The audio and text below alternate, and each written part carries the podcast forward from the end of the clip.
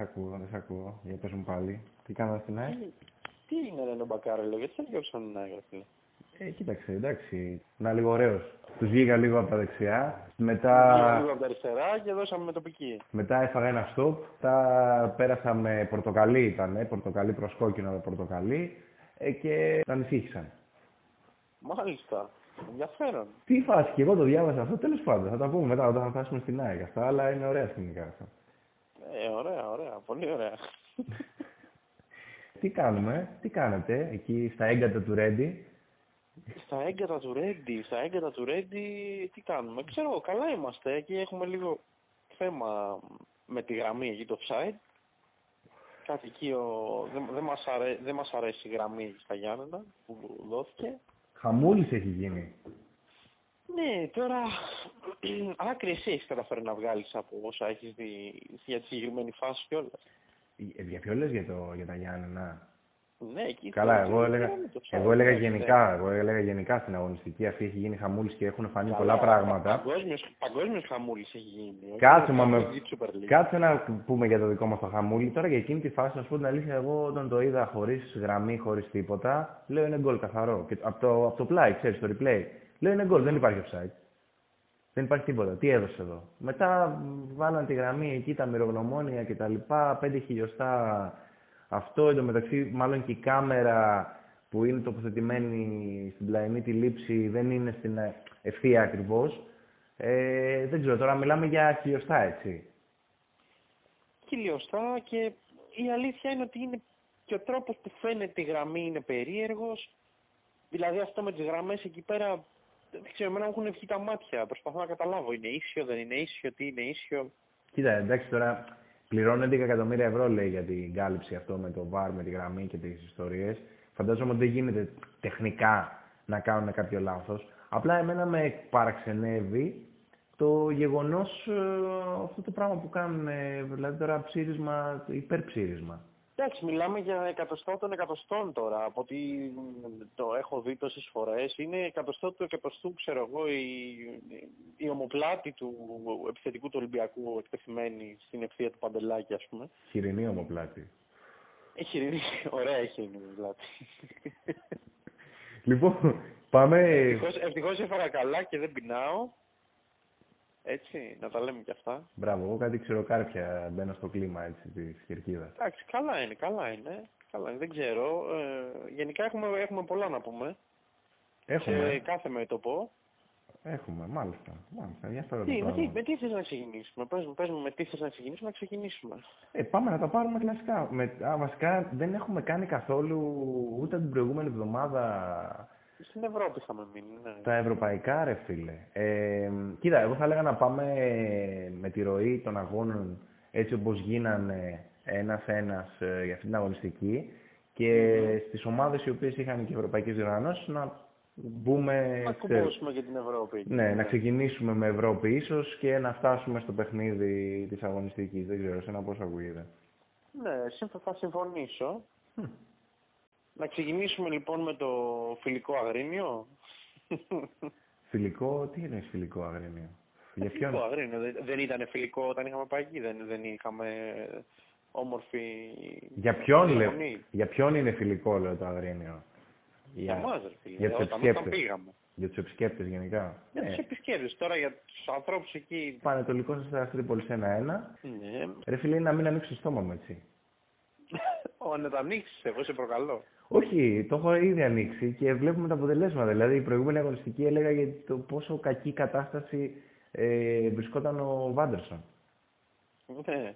Εντάξει, νομίζω ότι ε, θα συμπληρώσω σε αυτό που λες ότι το στόμα μας αρχίσαμε να τα ανοίγουμε για τον Βάντερσον από όταν ε, ανακοινώθηκε η μεταγραφή, έτσι. Το έχεις πει εσύ; Είσαι Σαββατογεννημένος; Όχι, δεν είμαι Σαββατογεννημένος, Δευτέρα απόγευμα. Εγώ Παρασκευή. Ε, κάπου εκεί το, το γυροφέρνουμε. Είμαστε στο ενδιάμεσο, το βρίσκουμε νομίζω, κάπου συναντιόμαστε. εκεί προς, προς Σάββατο βράδυ. Ναι, λοιπόν, Σκαρ, Σκαρδοβέλη έχει κάνει... Εντάξει, έχει, με, πώς το, έχει δικαιωματικά κερδίσει την αποβολή τους σε εκείνη τη φάση. Πάλι καλά που δεν έδωσε πέναλτι στην προκειμένη όντως. περίπτωση. Εντάξει, έχουμε VAR τώρα, φίλε. Δεν δίνουμε έτσι τα πέναλτι. Έχουμε- Τα- Έχουμε τα χιλιοστά. Ψηρίζουμε. Να, πούμε, να πω εδώ τώρα, κοίταξε, ο Πανετολικός μένει με 10 παίκτες στο 17 σε αυτό το παιχνίδι. Πολύ νωρίς. Πολύ νωρίς. Δεν βάζει αριστερό μπακ. Γυρίζει ελαφρώς στον Ντάλσιο να παίζει πιο κοντά σε Καρασαλίδη Γιάβα, σε εκείνους τους χώρους. Και Αριγίμπη τον έχει σε όλη την πλευρά ουσιαστικά. Ναι. Έχει βγάλει το πρώτο ημίχρονο ψήλο σβηστά. Δηλαδή, ο Αστέρας Τρίπολης δεν έχει καταφέρει να βγάλει φοβερές φάσεις στο πρώτο ημίχρονο. Να εκμεταλλευτεί αυτή την αριθμητική υπεροχή. Παρά το γεγονός ότι ο Μπαράλες το κολλάει στο τέλος του πρώτου ημιχρόνου και λες εκεί πέρα από με 10 παίκτες τώρα πανετολικός 0-1 και στο τέλος του πρώτου ημιχρόνου πάει αντίο ζωή, γεια σας, διπλό ο, ο Αστέρας. Δεύτερο ημίχρονο μου κάνει εντύπωση πάνω κάτω η μπάλα, πολλές φάσεις ε, κατέρωθεν. Έχει τελειώσει με 65% κατοχή ο Αστέρας, 20 τελικές, 5 στο στόχο. 8 τελικές ο Πανετολικός, 5 στο στόχο επίσης, δηλαδή και οι δύο 5 στο στόχο συνολικά. Ε, Αριγίμπη έχει κάνει πολύ καλό παιχνίδι. Θα συμφωνήσω. Πρέπει κάποιος να πει στον κύριο Δίας ότι δεν θα πρέπει να ζητάει τόσο εύκολα πέναλτι. Ναι, θα συμφωνήσω και σε αυτό. Ήταν πολύ.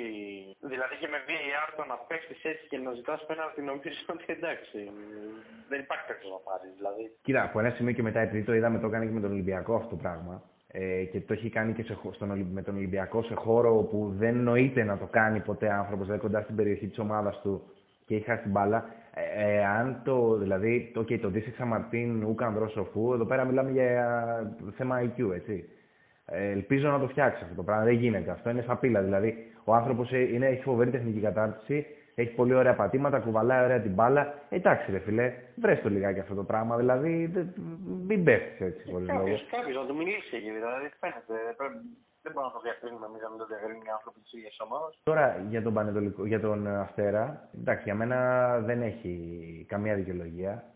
Ότι δεν, έχει, δεν έχει καταφέρει να καθαρίσει το παιχνίδι. Και Λέμε τώρα με στατιστικά δηλαδή που γέρνουν ει διπλούν υπέρ δηλαδή όλες τις κατηγορίες, αν πας και τις δεις, μία προς μία από την κατοχή της μπάλας μέχρι τα σουτ μέχρι τις πάσει, ας πούμε, οι διαφορές είναι διπλές. Καλά, για κόρνερ δεν συζητάω καν. 3-15 και. Και παρόλα αυτά έχει καταφέρει να βρει ένα γκολ και αυτό με, μια, με εξαιρετικό τελείωμα του Μπαράλες. Έτσι το ότι ξέρουμε όλοι ότι με το κεφάλαιο Μπαράλες είναι από τους καλύτερους ε, κεφαλοσφαιριστές που μπορείς να βρεις στην αγορά γενικώς. Ισχύει. Ισχύει. Και ναι, ήταν και λίγο, δηλαδή ήταν μια σέντρα του κότσιρα από δεξιά, όπου έρχεται ο Μπαράλες με φόρα και πιάνει μια καταπληκτική κεφαλιά και μπαίνει γκολ. Θέλω να πω ότι δεν ήταν και το πιο εύκολο γκολ, ενώ ε, θεωρητικά θα έπρεπε να έχει βρει με πιο ορθόδοξο τρόπο να βάλει την μπάλα στα δεξιά. Το απευθείας φάουλ του Αριγίμπη, τι σου λέει για τον uh, Παπαδόπουλο; Ε, ήθελα να πω ότι δεν είναι τυχαίο ότι το, εγώ τον έχω βάλει ως αστυνομικό goalkeeper στο Real Manager και είναι 18 Μα, μα, μα, Εντάξει, δηλαδή έχουμε ανθρώπους που βλέπουν μακριά για τους goalkeeper. δεν θέλω να περιεχτολογήσω. Κοίταξε, ε, ξέρουμε ότι ο Παπαδόπουλος είναι ένα παιδί ο οποίος ε, σε ομάδες σαν τον Αστέρα, σαν τον Ανθρώπινο, σε τέτοιο επίπεδο ε, μπορεί να σε κάποια παιχνίδια της σεζόν με αντίστοιχους αντιπάλους μπορεί να κατεβάσει να κάνει επεμβάσεις σπουδαίε για την ομάδα του και να κρατήσει, να κρατήσει αποτέλεσμα. Το έχει δείξει και στο παρελθόν, συνεχίζει και το δείχνει, αξιοποιεί τη λύση. Εντάξει, νομίζω ότι ε, ο Παπαδόπουλος το έχασε κατά τη διάρκεια των χρόνων κυρίως με κάποιες συμπεριφορές που έχει βγάλει κατά καιρούς σε όλες τις ομάδες. Δεν αναφέρομαι συγκεκριμένα στιγμιότυπα της καριέρας του, μιλάω γενικώς. Κοίτα, έχει κάνει ωραία επέμβαση στο τέτα του Αριγίμπη στο πρώτο ημίχρονο ε, όπου έχουν βγάλει ωραία κόντρα κτλ. Το βγάζει και μετά τρώει αυτό που έχουν κάνει την κομπίνα ε, εκεί με τους συμπαίκτες του. Ποιος είναι τώρα, δεν θυμάμαι, πρέπει να είναι ο Μάζουρεκ, μπροστά εκεί που ε, στέκεται, ναι, στην... Είναι ένας παίκτης, είναι που... στέκεται στην ευθεία, ο Παπαδό... η μπάλα παίρνει το φάλτσο, ε, γυρίζει, αλλάζει πορεία, πάει προς τα, προς τα δεξιά του Παπαδόπουλου. Ο Παπαδόπουλος δεν έχει καταφέρει να ακολουθήσει τη φάση. Ε, και ξέρεις τι γίνεται, εδώ πέρα, εγώ την κρατάω αυτή τη φάση για τερματοφύλακα. Τώρα θα μου πεις, ε, άσε μας Πανόπουλε με τον Παπαδόπουλο και με τα αυτά. Έβαλε ωραίο γκολάρι Γκίμπι. Ε, το κρατάω γιατί έχω δει από το Χουτεσιώτη, ο οποίος έχει κάνει και αυτός κάτι ωραία, αλλά έχει βελτιωθεί πάρα πολύ ο Χουτεσιώτης. Ε, και έχω κρατήσει μια φάση συγκεκριμένα από το παιχνίδι με τον Ολυμπιακό, θα το πούμε αργότερα, όπου φαίνεται η διαφορά στον τρόπο με τον οποίο τρέχει πάνω στη διαβάζει τις φάσεις ο τερματοφύλακας. Ναι. Κοίταξε, εγώ θα πω ότι μία από τις αδυναμίες γενικά του Παπαδόπουλου και αυτό το έχει δείξει επίσης, γιατί είπαμε τα καλά να πούμε και τα περίεργα, έχει δείξει ότι όταν πρόκειται για ένστιτο της τελευταίας στιγμής συστημένα ε, έχει πρόβλημα. Δεν τον βοηθάει το κορμί δηλαδή, του. Ορίστε. Το κορμί του, το κορμί του δεν τον βοηθάει, λέω. Δεν τον βοηθάει το κορμί του, αυτό είναι αλήθεια. Ε, το πιο βασικό είναι αυτό και το δεύτερο έχει δείξει ότι ενώ θα πρέπει να είναι διαφορετικό τρόπο στημένο το σώμα του, ώστε να μπορέσει έστω και την τελευταία στιγμή να κάνει μια κίνηση, ρε παιδί μου. Εγώ δεν σου λέω όταν το πιάσει τον Ιγεντέ. Ε, έχει δείξει ότι εκείνη τη στιγμή μάλλον έχει κάποιο θέμα στη συγκέντρωση. Εντάξει, θα μπεις, θα μπορούσε να έχει δεχτεί κάποιο από τα υπόλοιπα. Γιατί έχει κάνει κάποιες καλές αποκρούσεις μέσα στο παιχνίδι. Ε, εντάξει. Και αυτό ότι έκοψε ε, το οπτικό πεδίο τελευταία στιγμή, παίρνει φάλσο η μπάλα και τα σχετικά ήταν, είχε ένα βαθμό δυσκολίας. Εντάξει, είπαμε. Αν, αν έβγαζε και αυτό από Παπαδόπουλο, προφανώς θα έπαιζε σε ανώτερο επίπεδο από εκεί που παίζει τώρα. Αυτή είναι η δική μου γνώμη.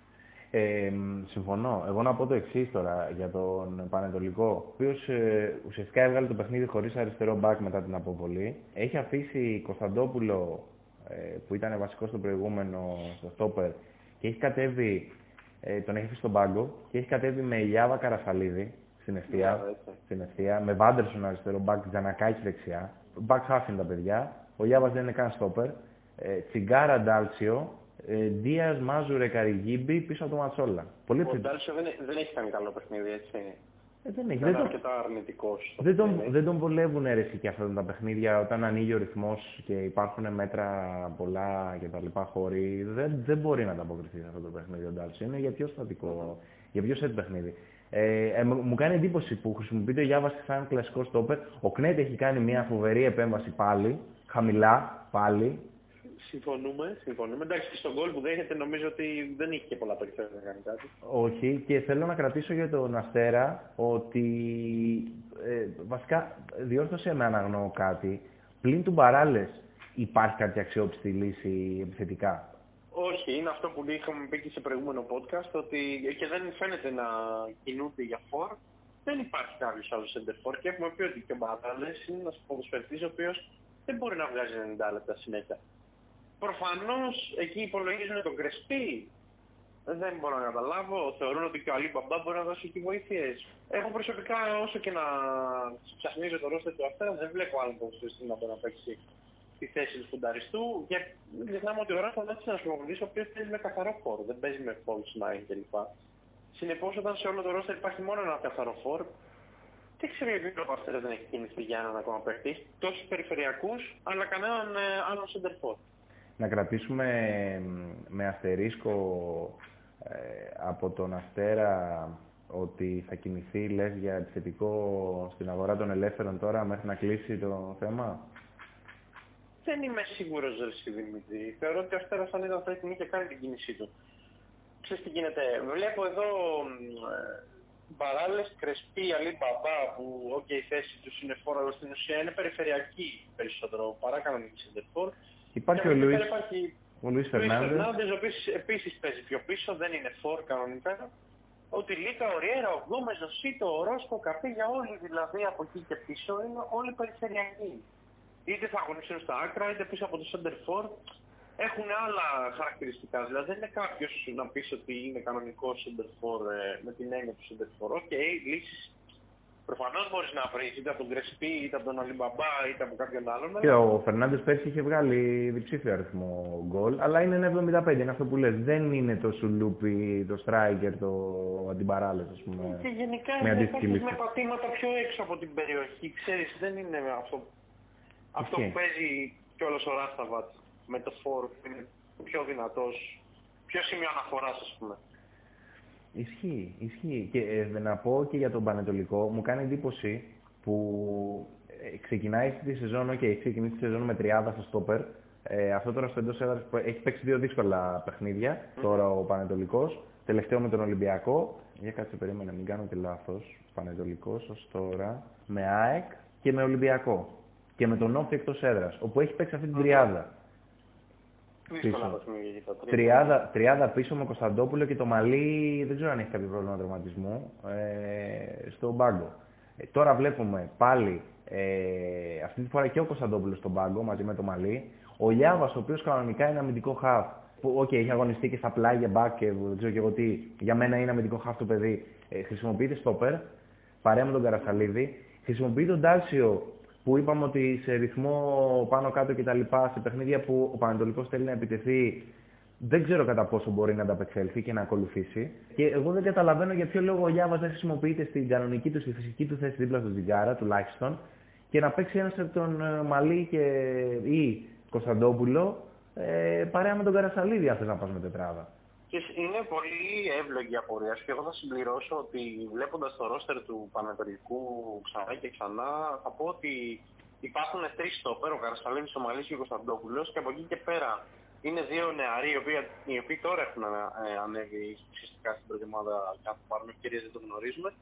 Και από εκεί και πέρα έχουν, έχει τον Τζαναγκέφ και τον Μεντίνα που είναι δύο δεξιά μπακ, που σημαίνει αυτό μας δείχνει δηλαδή ότι δεν υπολογίζεται προφανώς ω δεξιό μπακ ο Λιάβας. Ναι, και είναι και, Ε, και, είναι και επιθετικογενή ε, back. Ναι, και θέλω να σου Και οι πω ότι δύο. προσθέσανε στο ρόστερ και τον Χάκολης. Μμμ, μμμ. Τουλάχιστον αυτό που θυμάμαι εγώ και πώς τον χρησιμοποιούσαν. ε, Που εντάξει, το παιδί δεν είναι back half στην ουσία. Καλή προσθήκη. Εν πάση πeri- Καλή προσθήκη και με εμπειρία για το ρόστερ του Πανδελικού, δεν το συζητάμε αυτό. Και βλέποντας και τα half, δηλαδή υπάρχει ο Αρθούρα, ο Τσιγκάρος και ο Ταχάρ και υπό προποθέσει και ο Τάλσιο, προφανώς. Ε, θεωρώ ότι μάλλον υπολογίζεται για το half ο Λιάβας, αλλά βλέποντας το στην πράξη, δηλαδή δεν έχουμε μέχρι στιγμής στόπερ. Ναι. Δεν φάω. Ναι. Πάντως δεν έχει πολύ νόημα να χρησιμοποιείται και ο Λιάβας. Νομίζω ότι αυτά που έχει να σου δώσει δεν, δεν θα στα δώσει εκεί πέρα. Με την απορία θα μείνουμε και να δούμε Μμμ. τι και πώς. Πάμε στο επόμενο παιχνίδι. γιατί Πάμε Παναθηναϊκός Άρης. Ω, ω, ω. Ω, ξεκινάμε, ξεκινάμε, εντάξει. Εδώ, το, Ολυμπιακό στάδιο. εδώ σε Πρώτο αφήνω, Εντός έδρας παιχνίδι. έτσι. σε αφήνω να ξεχαρμανιάσεις. Με, μετά θα... Εντάξει, θα έχουμε πει για τον Παναθηναϊκό, αλλά έχουμε πει πα- πάλι σε κάθε παιχνίδι υπάρχει τροφή. Οπότε σε αφήνω έτσι λίγο να τα βγάλεις από μέσα σου και από εκεί και πέρα θα κάνω και εγώ το σχόλιο μου έτσι λίγο πιο... Όχι, κοίταξε να δεις, εντάξει, έχω, σου, έχω- σου είχα πει και στο προηγούμενο podcast, έχω αρχίσει και συνηθίζω πλέον, ξέρεις, είναι μπαίνει στο DNA. Κακό, αυτό Ε, είναι κακό. Ε, Αυτό είναι πάρα πολύ κακό γιατί συμβαίνει χρόνια στον Παναγενικό. Ισχύει. Εν πάση περιπτώσει, πρώτο εντό έδρας παιχνίδι, ε, επί τη ουσία για τον Παναγενικό, λέγαν όλοι να βγάλει αντίδραση, να δούμε κάτι διαφορετικό και τα σχετικά. Ε, εντεκάδα η οποία ακόμη μια φορά 4-3-3, ωραία. Ε, ο Πούγκουρα Πάγκο Βέλεθ, ο οποίος δεν έχει και τόσο καλή απόδοση να πούμε στο παιχνίδι, έτσι, παρόλο τη χαμένη ευκαιρία που είχε στο τελευταίο και χρόνο. Είδαμε ένα Χουανκάρ άνευρο, ε, δεν ξέρω κατά πόσο ήταν έτοιμος. Έτσι, και ρίχθηκε στη μάχη ή όχι, αυτό δεν μπορούμε να το γνωρίζουμε. Μιλάμε με βάση το πλήρω. Εγώ τον είδα άνευρο. Άρχισε να παίρνει κάποιες πρωτοβουλίες, να ανεβαίνει και αυτό πιο πολύ από πείσμα στο δεύτερο ημίχρονο, να πω στη φάση του γκολ. Και δεν έχω καταλάβει για ποιο λόγο ο Χουάνκαρ βρίσκεται κοντά στη σέντρα και όλοι οι υπόλοιποι είναι μέσα στην περιοχή. έχει ξεμείνει εκεί ε, και μου κάνει εντύπωση και η τοποθέτηση του Αλεξανδρόπουλου. Ο, έχουν, τους έχουν μαζέψει του Άρη, από, τη- έχουν μαζευτεί όλοι από την αριστερή μεριά έτσι όπως επιτίθεται ο Άρης, ψηλά, έχουν προσαρμοστεί, έχει πάει και η Κουρμπέλης, έχει κουμπώσει. Ο Αλεξανδρόπουλος για κάποιο λόγο έχει ξεχαστεί. Ε, η μπάλα περνάει, από τον, ε, περνάει στον Τζέγκο που βρίσκεται σε εκείνο το χώρο χωρίς ε, πίεση και πολύ εύκολα με το Χουανκάρο ο οποίος έχει ξεχαστεί και αυτός πολύ ψηλά περνάνε την μπάλα στο χώρο εκείνο, πάρτε το, γεια σας. Ξέρεις τι γίνεται όμως. Υπάρχουν δύο, παρά... δύο πράγματα πάνω σε αυτό. Όχι, για τον ε, Αλεξανδρόπουλο μπορείς να το δεχτείς είναι ένα παιδί που δεν έχει εμπειρία, που ακόμα τώρα ψήνεται. Οκ, αυτά είναι λάθη τα οποία προφανώς θα βρεθούν στην πορεία της εξέλιξής τους στο- στο- στον πρώτο χρόνο ίσως. Επί της ουσίας πρώτο χρόνο που θα λογίζεται ενεργά σε ένα rotation και θα πάρει παιχνίδια. Ε, Προφανώς είναι λάθος και του μικρού εκεί, αλλά εγώ δεν μπορώ να δεχτώ τώρα ένα που στο 30 έχει χαθεί εκεί πέρα. Δεν ξέρω, ρε, δεν, δεν ξέρω εντωμεταξύ, έχω μ, ε, αμελήσει και δεν έχω μπει στη διαδικασία, δεν έχω καταλάβει. Σε εκείνη τη φάση είχες κάνει επίθεση ψηλά, έχει βγει ο Χουανκάρ, έχει πάρει πρώτες βοήθειες. Δεν έχω καταλάβει τι γίνεται γιατί δεν έχει κάποια λογική να βρίσκεται τόσο ψηλά. Κοίταξε, εγώ ε, αυτό θέλω να πω. Δεν έχει λογική γιατί έχει περάσει, έχουν περάσει αρκετά δευτερόλεπτα. από την ώρα που γίνεται η φάση για να βγει μπαλιακή που ο παίκτης έπρεπε να έχει γυρίσει. Δεν ξέρω αν είχε κάτι πιο πίσω, δεν, αν δεν το έχει πάρει κάμερα, δηλαδή η φραγοπαθήσει για παράδειγμα ο παίκτης ή Όπως και να έχει. έχει. Το οποίο δεν μπορούμε να φανταστούμε. Όπως και να έχει, οι Όπως και να αλληλοκαλύψει οι αλληλοκαλύψεις στον Παναθηναϊκό σε αυτή τη φάση δεν δουλέψανε και δεν είναι η μόνη φορά που δεν δουλέψαν οι αλληλοκαλύψει στον Παναθηναϊκό κατά τη διάρκεια του παιχνιδιού. Αυτή τη φορά το πλήρωσε όμως. Ε, μπροστά, τι κάναμε, τι έγινε Κοίταξε, μπροστά; γενικά, γενικά θέλω να, να συμπληρώσω κάτι για να κλείσω το θέμα άμυνας ότι έχει δείξει ότι είναι ευάλωτος σε αμυντικό transition ο Παναθηναϊκός σε οποιαδήποτε φάση του παιχνιδιού. Ε, δηλαδή τη νιώθεις την κουρτούνα όταν χάνει την μπάλα και α, δεν έχεις τότε επίθεση. Ε, τώρα μπροστά, μπροστά βλέποντας την δεκάδα πριν μπούμε στο γήπεδο, βλέπεις ότι για πρώτη φορά ξεκινάει ο Χατζηγιοβάνη στην αρχή δεκάδας, βλέπεις την Αϊτόρ και λες Παναγία μου ευτυχώς θα δούμε το πιο ορθόδοξο πράγμα που μπορούμε να δούμε με τον Καρλίτο κορυφή φυσικά και λες θα παίξει ο Τάσος αριστερά, θα παίξει ο Αϊτόρ δεξιά. Σωστά. Δεν ξέρω αν κάνω λάθος. Αυτό, υπ- Είναι αυτό δύο- υπέθεσα και εγώ όταν είδα την ενδεκάδα. αυτό υποθέσαμε όλοι. Όλοι λέγαμε επιτέλους μια ορθο, ορθολογική ενδεκάδα. Παρ' όλα αυτά, δεν ξέρω τι ακριβώς συνέβη και δεν το είδαμε αυτό. Δηλαδή, μέχρι και τη λήξη του παιχνιδιού, οι ποδοσφαιριστές, ενώ έχει κάνει πολλές εσωτερικές αλλαγές κατά τη διάρκεια του πρώτου χρόνου κυρίως, ε, ο Ντάνι Πογιάτος, ε, με ποδοσφαιριστές είτε στα στόπερ, άλλαζε συχνά τα στόπερ, γιατί ο Σέγκεφερτ δεν βολευόταν πολύ από την αριστερή πλευρά. Έχει κάνει αλλαγές με τους μέ- κεντρικούς μέσους, αλλάζοντας Κουρμπέλη, Αλεξανδρόπουλο στους ρόλους, ποιος θα ξεκινάει πιο πίσω κλπ. Έχει φανεί μερικές φορές στο παιχνίδι ότι πάει λίγο προς το 4-2-3-1 με τον Μπουζούκι να παίρνει ρόλο ψευτοδεκαριού. Αυτό δεν άλλαξε καθόλου τους εξτρέμ, οι οποίοι φημίζονται και ήδη. Δηλαδή δεν είναι, τα λέγαμε τον Χατζηγιοβάνη τόσο καιρό και επιμέναμε. Και τώρα θα το, πούμε, θα το πούμε το ίδιο για τον Αϊτόρ, ότι ο Αϊτόρ, η δύναμη του είναι στην άλλη πλευρά. Ανάποδο πόδι, ε, ατομική ενέργεια, σουτάρω. Ή μοιράζω. Σωστά. Το ίδιο και ο Χατζηγιοβάνη. Ο οποίος Χατζηγιοβάνη εν τω μεταξύ ε, και από την ώρα που μπήκε και ο Μακέντα κυρίως, αλλά και πριν μπει ο Μακέντα με εκείνη τη χαμένη ευκαιρία του Αϊτόρ σε άδειο τέρμα. Ε, που εντάξει, νομίζω ακόμα δεν το πιστεύουν οι συμμαθητέ για τη συγκεκριμένη φάση που προσπάθηκε. Εντάξει, ε, νομίζω ότι όλες οι επιθετικέ ενέργειες περάσαν από τα πόδια του Χατζηγιοβάνη και φτάνανε σε πόδια κάποιου άλλου όπου δεν είχαμε τα κατάλληλα τελειώματα των φάσεων και μετά μόλις μπήκε και ο Μακέντε νομίζω ότι η ουσιαστική απειλή του Παναθηναϊκού ήταν ο Τάσος Παγκογιοβάνης μαζί με τον Φεντερίκο Μακέντε. Ε, να πούμε ότι έχει γίνει μια αλλαγή στην οποία συνεπήρξαν για κάποια ώρα ο Αϊτόρ με τον Σαββιέ και τον Φαντιγιοβάνη σε Είχε- μια τριάδα με τη λογική ότι εγώ δεν είχα καταλάβει στην αρχή, ο ήταν ο Σαββιέ πίσω από τον επιθετικό. Πιθανότατα ναι. Παρ' όλα αυτά και αυτός πατήματα προς το πλάι έκανε με τον Αϊτόρ μέσα. Περίεργα πράγματα γενικά.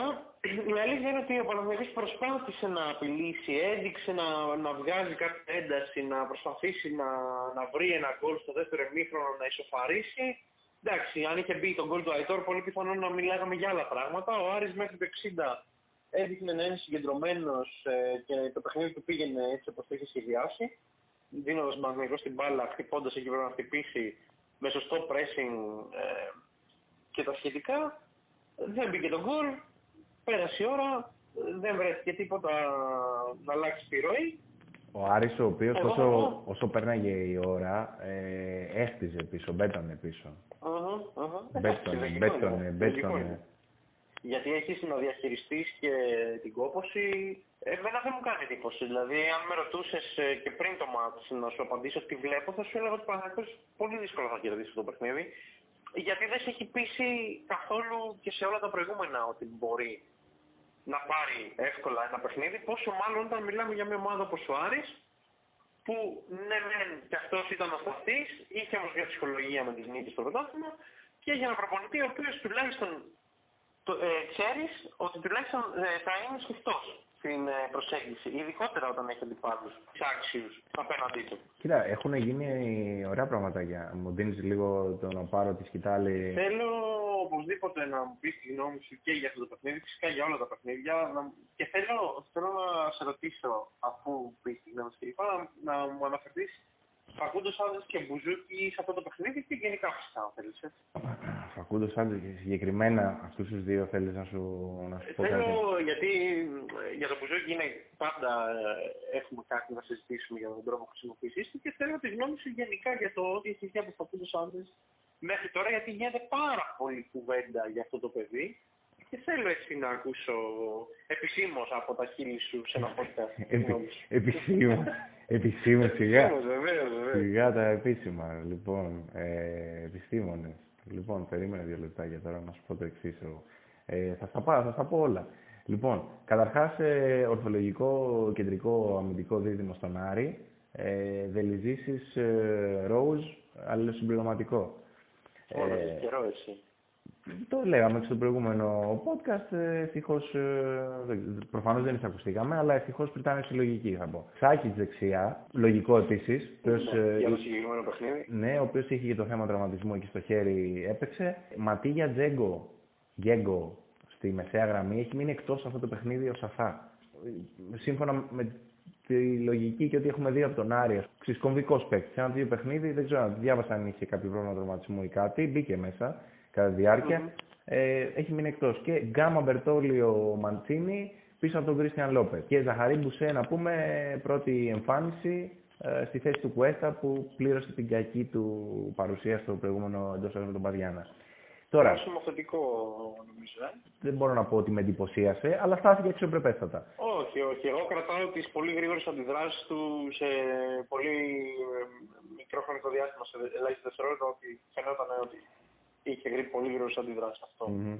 Τώρα από εκεί και πέρα, ο Παναθηναϊκός είχε να αντιμετωπίσει αυτή την ομάδα. Ωραία. Αυτή η ομάδα, βλέποντάς τη, εγώ το πρώτο πράγμα που εντοπίζω είναι ότι Ματίγια Τζέγκο στη μεσαία γραμμή στερούνται ε, σπιρτάδας, ε, δεν έχουν μπαμ. Δεν έχουν εκρηκτικότητα καθόλου, είναι αργοί και οι δύο. Οπότε φαντάζομαι, ε, υποθέτω εγώ με το φτωχό μου το μυαλό, αν έχεις μια ομάδα η οποία μπορείς στον άξονα να βάλει την μπάλα κάτω και να κάνεις συνδυαστικό παιχνίδι, εκεί πέρα μπορείς να δημιουργήσεις υπεραριθμίες και να δημιουργήσεις φάσεις από εκείνους τους χώρους. Ε, ο Παναθηναϊκός στη μεσαία του γραμμή είχε Κουρμπέλη, Μπουζούκη, Αλεξανδρόπουλο, ε, όπου, OK, okay, δεν είναι κάτι. Εγώ το Μπουζούκη το ξέρεις πολύ καλά. Ε, σαν εσωτερικό μέσο θεωρώ ότι θα του καταστρέψει την καριέρα. Ο Αλεξανδρόπουλος έχει δείξει πράγματα. Μου αρέσει ο τρόπος που κουβαλάει μπάλες κτλ. Θέλει πάρα πολύ δουλειά όμως ε, και σε κομμάτια ουσίας αλλά και σε κομμάτια τακτικής. Ειδικά σαν εσωτερικός μέσος. Ε, είδαμε ότι υπήρχε πρόβλημα στην αλληλοκάλυψη και στον κόλ που δέχτηκε Παναθηναϊκός κτλ. Συγγνώμη λίγο να σου πω πάνω σε αυτό ότι είναι το πρώτο παιχνίδι που ο Αλεξάνδρου αγωνίζεται ως εσωτερικός μέσος στην καριέρα του γενικά. Ναι, φίλε μου, άφησε με να σου πω. Ε, έχει κάνει. Τε... βρε, Βλέπουμε εκεί πέρα ότι υπάρχει θέμα στην αλληλοκάλυψη. Όταν αλλάζει συνεχώς πράγματα παίκτες, ε, σχηματισμούς, ε, το ένα το άλλο, ακόμα και κατά τη διάρκεια του μάτσου, όπως είπες, ε, εσωτερικές αλλαγές, δεν μπορεί ένας ποδοσφαιριστής, ειδικά σε αυτήν την ηλικία, ο οποίος δεν έχει εμπειρία σε αυτό το επίπεδο σημαντική και δεν έχει δουλέψει σε μια συγκεκριμένη θέση να πεις ότι τακτικά είναι σε ένα ικανοποιητικό προς καλό επίπεδο, οπότε μπορεί να ανταποκριθεί. Ε, μου φαίνεται αδιανόητο να πηγαίνει σε τέτοιους πειραματισμούς. OK. Okay. Ε, τώρα, Σέγκεφελτ Βέλεθ, πριν πάω στα επιθετικά, ε, μου φαίνονται είναι δύο στόπερ τα οποία είναι το ίδιο πράγμα, απλά ο Σέγκεφελτ είναι λίγο πιο δυνατός, λίγο πιο δυναμικός. Είναι, ναι, συμφωνώ. Δεν υπάρχει αλληλοσυμπλήρωση. Δηλαδή, ακόμα δηλαδή και το Σέγκεφελτ Πούγκουρα είναι πολύ πιο αλληλοσυμπληρωματικό από το Σέγκεφελτ Βέλεθ. Δεν ξέρω αν αυτό το πράγμα σε βάθος χρόνου θα τη βολέψει την ομάδα. Τώρα, ε, βλέποντας την ενδεκάδα, όπως είπες και εσύ πριν ξεκινήσει το παιχνίδι, Χατζηγιοβάνης σε Αϊτόρ, λες εντάξει, ο Χατζηγιοβάνης θα παίξει έξω αριστερά, ο Αϊτόρ από τα δεξιά, ταιριάζουν και στους δύο ταιριάζει αυτό το πράγμα. Βλέπουμε το ακριβώς αντίθετο με κατά διάρκεια του παιχνιδιού.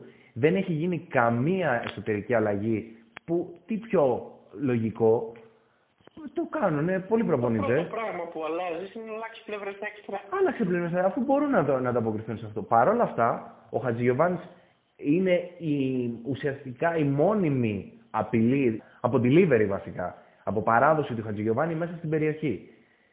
Που, ακόμα και εκεί που λέγαμε και το λέμε και θα το λέμε μέχρι να βγάλει ο ήλιο κέρατα που λέει ο λόγος. Χατζηγιοβάνης δεξιά ποτέ. Παρ' όλα αυτά έβγαλε την ποιότητά του το παιδί και πραγματικά μας κάνει να σκεφτόμαστε και να υποθέτουμε μόνο για την ώρα τι θα γινόταν αν αυτό το παιδί με δύο χρονιές που έχει δείξει φοβερή εξέλιξη και έχει δουλέψει και έχει βελτιωθεί και έχει οριμάσει ποδοσφαιρικά. Με δύο τέτοιες χρονιές πίσω του, εάν την τρίτη του χρονιά συνέχιζε να αγωνίζεται στη θέση του, πραγματικά δηλαδή είναι κρίμα να μην παίζει εκεί. Και ταυτόχρονα όταν υπάρχει ένας striker σαν τον Καρλίτος που μέσα στο κουτί είναι δολοφόνος και όταν υπάρχει ένας ένας εξτρέμ σαν τον Κανταλαπιέδρα, ο Δοναϊτόρα, ο οποίος. Μπορεί να έρθει να κουμπώσει σαν δεύτερος σαν δεύτερος επιθετικός, Οπότε ένας παίκτης μπορεί να του φέρει την μπάλα μέσα, μπορεί να σκοράρει και αυτός και να γίνει δολοφόνος. Έτσι το ξέρουμε. Δεν είναι σε καλή κατάσταση ακόμα ο Αϊτόρ. Αυτό είναι το πρόβλημά του για μένα. Δεν υπάρχει κανένα άλλο πρόβλημα. Το πρόβλημα του Παναθηναϊκού δεν είναι χαμένη ευκαιρία του Αϊτόρ. Ε, το πρόβλημα του Παναθηναϊκού είναι ότι μιλάμε για μια ομάδα η οποία για μένα δεν βγάζει καθόλου αυτοπεποίθηση μέσα στο γήπεδο, είναι αγχωμένη και θεωρώ ότι ο τρόπος με τον οποίο διαχειρίζεται το ρόστερ που έχει στη διάθεσή του ο Πογιάτος είναι κάκιστος. Δεν είναι για να μην πάρει βαθμό από αυτό το παιχνίδι, γιατί και ο Άρης δεν είναι ότι έκανε κάτι το φοβερό. Αλλά νομίζω ότι γενικότερα υπάρχει ένα θέμα ε, και ψυχολογίας, το οποίο όμως έρχεται από το γεγονός ότι οι ποδοσφαιριστές δεν αισθάνονται για μένα, δεν αισθάνονται εμπιστοσύνη σε αυτό που πάνε να παίξουν. Δεν το πιστεύουν. Δεν θεω... Και πέραν το ότι δεν το πιστεύουν, είναι και πλημελώς προετοιμασμένοι για να μπορέσουν να το βγάλουν αυτό το πράγμα. Δηλαδή, έπειτα από τόσα παιχνίδια, ξεκινάει χωρίς ε, Καρλίτο Μακέντα παρέα. Μα, το, το ναι. θυμηθήκαμε. Και περιμένουμε τι ακριβώς. Να δείξει η ομάδα αυτό που μπορεί να παίξει χωρίς να το έχει εφαρμόσει φέτος ε, καθόλου στο γήπεδο; κάτι άλλο επίσης πάνω σε αυτό που ανέφερες για το Καρλίτο Μακέντα. Εγώ προσπαθώ να καταλάβω πώς γίνεται. Εγώ, OK, okay, δεν θα σταθώ στο αν είναι ποιοτικότερο ο Καρλίτο από το Μακέντα ή όχι και τι μπορεί να έχει πετύχει ο καθένας στην καριέρα του. Αλλά και αυτό. Δηλαδή ο Μακέντα είναι ο ποδοσφαιριστής που και στο ένα επίσημο ε, που έχει πετύχει το ένα γκολ ομάδα και στα φιλικά και τις χρονιές που έχει ήδη δύο πίσω του είναι ο ποδοσφαιριστής που έχει δείξει ότι είναι έτοιμος αυτή τη στιγμή, μπορεί να μπει μέσα, μπορεί να είναι μέσα. Αν υπάρχει κάποιος που μπορείς να πεις ότι μυρίζει επικίνδυνα μέσα στην περιοχή αυτή τη στιγμή στον Παναθηναϊκό είναι αυτός, εννοώντα από του striker, γνωρίζει την ομάδα, γνωρίζει πράγματα, καταστάσεις. Ε, και ο Καρλίτος δείχνει ότι προσπαθεί να βρει την αυτοπεποίθηση και παράλληλα να αποκτήσει και τη φυσική κατάσταση. Γιατί ε, βγάζει και θέματα φυσική κατάσταση. Και δεν μπορώ να καταλάβω, έστω ότι εγώ σου λέω ότι ο Καρλίτος είναι ποιοτικότερο στη Μακέτα. Για ποιο λόγο δεν ξεκινάει ο Μακέτας στην επίθεση, ξεκινάει ο Καρλίτος; Κοίτα, για μένα αυτή η κουβέντα ε, είναι δευτερεύουσα σημασίας για μένα το βασικό είναι ότι βλέποντας ε, το θέμα της φυσικής κατάστασης και βλέπεις ότι ουσιαστικά ο Καρλίτος αυτή τη στιγμή ε, είναι για 60 καλά λεπτά και αυτό. Δεν είναι για κάτι παραπάνω. 60, για, 60, για 60 ποιοτικά λεπτά. Και κάτσε, δεν είπα, δεν είπα το point, δεν είπα το point μου. Το point μου είναι ότι όταν βλέπεις ότι ο Καρλίτος, ο ένας από τους δύο επιθετικούς σου, ε, έχει αυτό το θέμα φυσικής κατάστασης, δεν είναι δυνατόν να μου πηγαίνεις και να τους κουμπώνεις μαζί στα, στα πρώτα παιχνίδια της σεζόν και να προσπαθεί να εφαρμόσεις αυτό το πράγμα. Δηλαδή εκεί πέρα κάτι δεν πάει καλά από πλευράς κοινής λογικής. Δηλαδή, πώς είναι δυνατόν, ρε φίλε, και να μην έχεις ε, στον πάγκο, ας πούμε, να έρχεται ο πιτσυρικά. Κάτσε καλά. Για μένα ξεκινάει από εκεί. Δηλαδή, έχουν γίνει κάποια πράγματα τα οποία ως τώρα έχουν παραβιάσει την κοινή λογική αυτό ήθελα να σου πω ότι είναι ένα, δύο, τρία, αρχίζουν και μαζεύονται πολλά, πολλά, πολλά και σε πολλές, πολλές θέσεις και στον τρόπο λειτουργίας και γενικά έχουν, ξέρεις, γιατί είναι ένα, δύο, τρία, έχεις τέλος που μαζευτεί μια εικοσαριά. Εμένα το, για μένα το πιο ανησυχητικό, πέρα από την τακτική που συμφωνώ απόλυτα σε όσα λες, και ήθελα να επισημάνω επίσης ότι κόντρα στα χαφ του Άρη που είπες και τα χαφ που είχε ο Παναθηναϊκός με τον τρόπο που κατέβηκε να παίξει, παρόλα αυτά δεν μπορούσε να βρει κανένα χώρο στο κέντρο. Εγώ ήθελα να πω ότι το πιο ανησυχητικό για μένα γενικότερα πέρα από την τακτική, ε, όπου όλοι φωνάζουν για την τακτική, είναι ότι ο, ο προπονητής δείχνει σε κάθε μα έμπρακτα, είτε με τους ποδοσφαιριστές που παίζουν μέσα, είτε με τους ποδοσφαιριστές που χρησιμοποιούνται κατά τη διάρκεια του παιχνιδιού, ότι δεν γνωρίζει τι μπορεί να πάρει από τον κάθε ποδοσφαιριστή. Αυτό πλέον το δείχνει έμπρακτα σε κάθε παιχνίδι και από τα φιλικά, αλλά όχι και τα φιλικά είναι φιλικά, πλέον το δείχνει και σε όλα τα επίσημα. Δηλαδή, ό,τι επίσημο και να έχει παίξει η ομάδα, δείχνει και με τους νεοαποκτητέ. Δεν λέω μόνο για τους παλιούς. Δείχνεις αυτό το πράγμα. Και αυτό, αν μη τι άλλο, όσο δεν διορθώνεται ή δεν υπάρχει κάποιος να συζητήσει με τον κύριο Πογιάτο και να το διορθώσουν, δεν ξέρω κατά πόσο μπορεί να αλλάξει αυτή τη στιγμή. Μακάρι να το βρούνε. Αν να μην απομακρυνθούν προπονητές, εθνικοί διευθυντές κλπ. Γιατί δεν ξέρουμε τώρα τι θα γίνει από εδώ και πέρα στον Παναγικό. Ε, μακάρι να το βρούνε και να το αλλάξουν. Το θέμα ξέρεις ποιο είναι. Ακόμα και να του δώσουν ψήφο εμπιστοσύνης, OK, okay, το λες λογικό θα το έλεγες. Mm-hmm, δηλαδή, mm-hmm. δεν ξέρω αν και εφόσον ο Παναθηναϊκός αφενός μπορεί να το γυρίσει, αφετέρου αν έχει την πολυτέλεια του χρόνου, γιατί αυτό τώρα, έτσι όπως έχει ξεκινήσει η ομάδα από, και δουλευόταν η ομάδα, που ανανεώθηκε ο Μακέντα κτλ. Έχει πάει σε μια τελείως διαφορετική λογική και φαντάζομαι ότι αυτό το πράγμα προσπαθούσε να το διδάξει στις προπονήσεις. Τώρα, αν επιτέλους κατάλαβε ότι αυτό δεν προχωράει και πρέπει να πάμε ελαφρώς διαφορετικά, αυτό και πάλι θα πρέπει να το δουλέψει στι προπονήσει. Έρχεται η διακοπή. Σύμφωνοι. Έρχεται η διακοπή και στο μυαλό του εκάστοτε ιδιοκτήτη σε τέτοιες περιπτώσεις είναι του δίνω την ευκαιρία, έρχεται και η διακοπή να δουλέψουν ή εκμεταλλεύομαι την ευκαιρία της διακοπής, φέρνω ένα καινούργιο προπονητή και κάνω ένα ηλεκτροσόκ στο σύλλογο. Σύμφωνοι, έβλεπε η αγορίας σου, θα την είχε πάρα πολλοί κόσμος και εγώ θα την είχα. Στο δικό μου το μυαλό είναι πιο απλό μόνο και μόνο για την λεπτομέρεια που σου είπα πριν. Ότι θα έδινα ψήφο εμπιστοσύνη σε οποιονδήποτε προπονητή, ακόμα και αν δεν τον πίστευα στην προκειμένη περίπτωση, εάν μου είχε δείξει ότι έχει κάνει δύο-τρία λάθη το πολύ σε, σε θέσεις ποδοσφαιριστών και αυτά έχει προσπαθήσει να τα αλλάξει, να τα διορθώσει κατά τη διάρκεια των παιχνιδιών και δεν σου βγήκαν να το καταλάβω. Αλλά μου δείχνει αλλεπάλληλα και σε όλες τις θέσεις ότι έχει πρόβλημα στο να διακρίνει πού ακριβώς πρέπει και τι ρόλο να έχουν οι ποδοσφαιριστές του. Εγώ θα ήθελα να έχω την ευκαιρία κάποια στιγμή να μιλήσω με τον Πογιάτο, ε, να κάνω μια κουβεντούλα έτσι καμιά ωρίτσα, να καταλάβω λίγο πώς ε, αντιλαμβάνεται τα πράγματα και να, να καταλάβω για ποιο λόγο έχει πάει σε αυτές τις επιλογές. Δηλαδή, ποιο είναι το σκεπτικό. Κατάλαβες. Ε, να, και, να, φίλε. και, να τον, και να τον ζυγίσω λίγο, να δω σε τι κατάσταση ψυχολογική βρίσκεται αυτός ο άνθρωπος. Το πιστεύει αυτό το πλάνο που έχει προσπαθήσει να εφαρμόσει, δεν το πιστεύει, έχει αμφιβολίες. Γιατί είναι πολύ έντονη η περιρρέουσα ατμόσφαιρα σε όλο αυτό το κομμάτι. Και, OK, okay, είναι Ισπανός και ο άλλος είναι Ισπανός. Ε, δεν ξέρω κατά πόσο έχουν επαφή με τον ελληνικό τύπο, με το τι κυκλοφορεί, με μπλα μπλα μπλα. Αλλά δεν γίνεται. Κάτι δεν πάει καλά εκεί πέρα. Δηλαδή να μην πάει το μυαλό μου αλλού, ας πούμε, στο τι μπορεί να βρωμάει κτλ. Αλλά δεν γίνεται.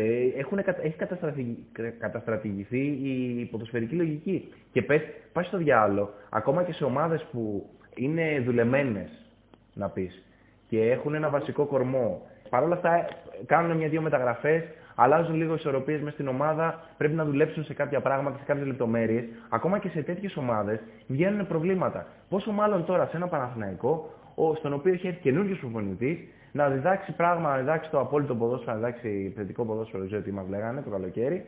Και βλέπεις ότι όχι μόνο δεν έχει καταφέρει να στριμώξει, να μειώσει τα πράγματα που είναι να δουλευτούν λίγο παραπάνω, αλλά βλέπεις ότι τα πράγματα που είναι να δουλευτούν λίγο παραπάνω έχουν γεμίσει την τουλάπα, ας πούμε. Και άμα πας να ανοίξεις την τουλάπα, θα σου πέσουν όλα πάνω στο κεφάλι. Ναι, ναι, συμφωνώ. Συμφωνώ σε όσα λες. Τρεις τρεις αλλαγές. Κάποιος πρέπει να πει στον uh, Πογιάτος ότι έχει πέντε αλλαγές. Παρεμπιπτόντως. Τρεις αλλαγές. Εν τω μεταξύ, μεταξύ ο, ο Χουάνκαρ. Όχι, κοίτα, εντάξει, υπάρχει ο Εμμανουιλίδη, ο οποίος θεωρητικά θα μπορούσε να βοηθήσει, αν και είναι διαφορετικού τύπου περιφερειακός επιθετικός, είναι για άλλο τύπου παιχνίδια. Ε, ο Χουάνκαρ είπε ότι είχε θέμα και ήταν στο όριο κτλ. Ο Ζαγαρίδης δεν έχει χρησιμοποιηθεί καθόλου. Για ακόμα ένα παιχνίδι. Μου κάνει εντύπωση. Ε, και με ρώτησες τώρα, με ρώτησες για Σάντσες και για Μπουζούκι. Κοίταξε να δεις, ο Σάντσες, ένα παιδί στην, ε, τουλάχιστον εγώ στην Αργεντινή, όσες φορές τον είχα δει, έπαιζε δεξί back half. Δεν έχει την ε, φρεσκάδα πλέον για να μπορέσει να, την εκρητικότητα στα μικρά μέτρα όταν θα του ανοίξει την μπάλα το extreme και τα λοιπά να ανταποκριθεί. Έχει χάσει τον μπαμ του όσο περνάνε τα χρόνια. Ε, mm-hmm.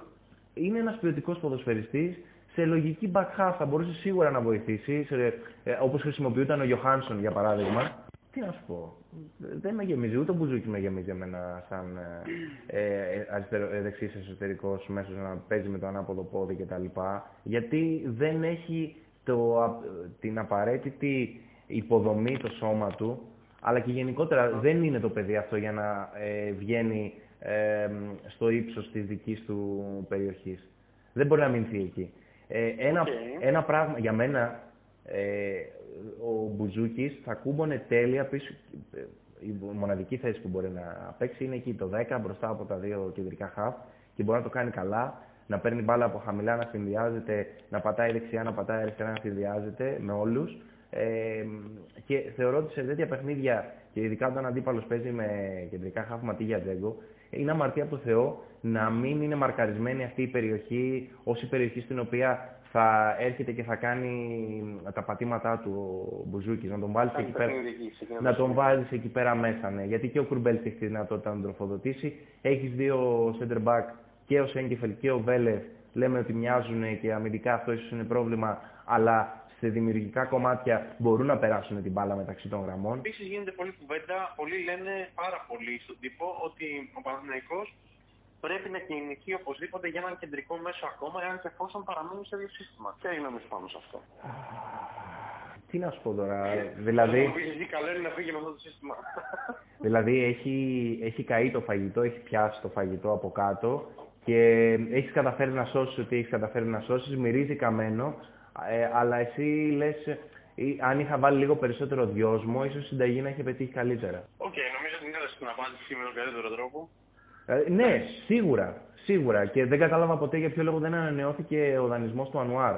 Να σου πω την αλήθεια. Γιατί ένα παίχτη με τα τρεξίματα του Ανουάρ δεν έχει πάθει στη μεσαία γραμμή. Δεν το κατάλαβα ούτε εγώ από τη στιγμή που ο δανεικό πήγε στον Απόλυπα να πει ότι υπήρχε δυνατότητα δανεισμού.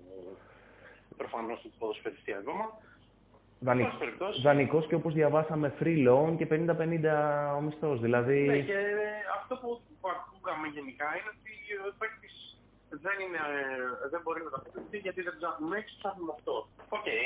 μπορεί να πει μια λογική, αλλά βλέποντας την τωρινή εικόνα του Παναθηναϊκού, νομίζω ότι ο Ανουάρ είχε σίγουρα θέση μέσα σε αυτό το, το ρόστερ και σε αυτές τις. σε αυτόν τον τρόπο τέλος πάντων που προσπαθεί να αγωνιστεί ο Ντάνι Πογιάτος.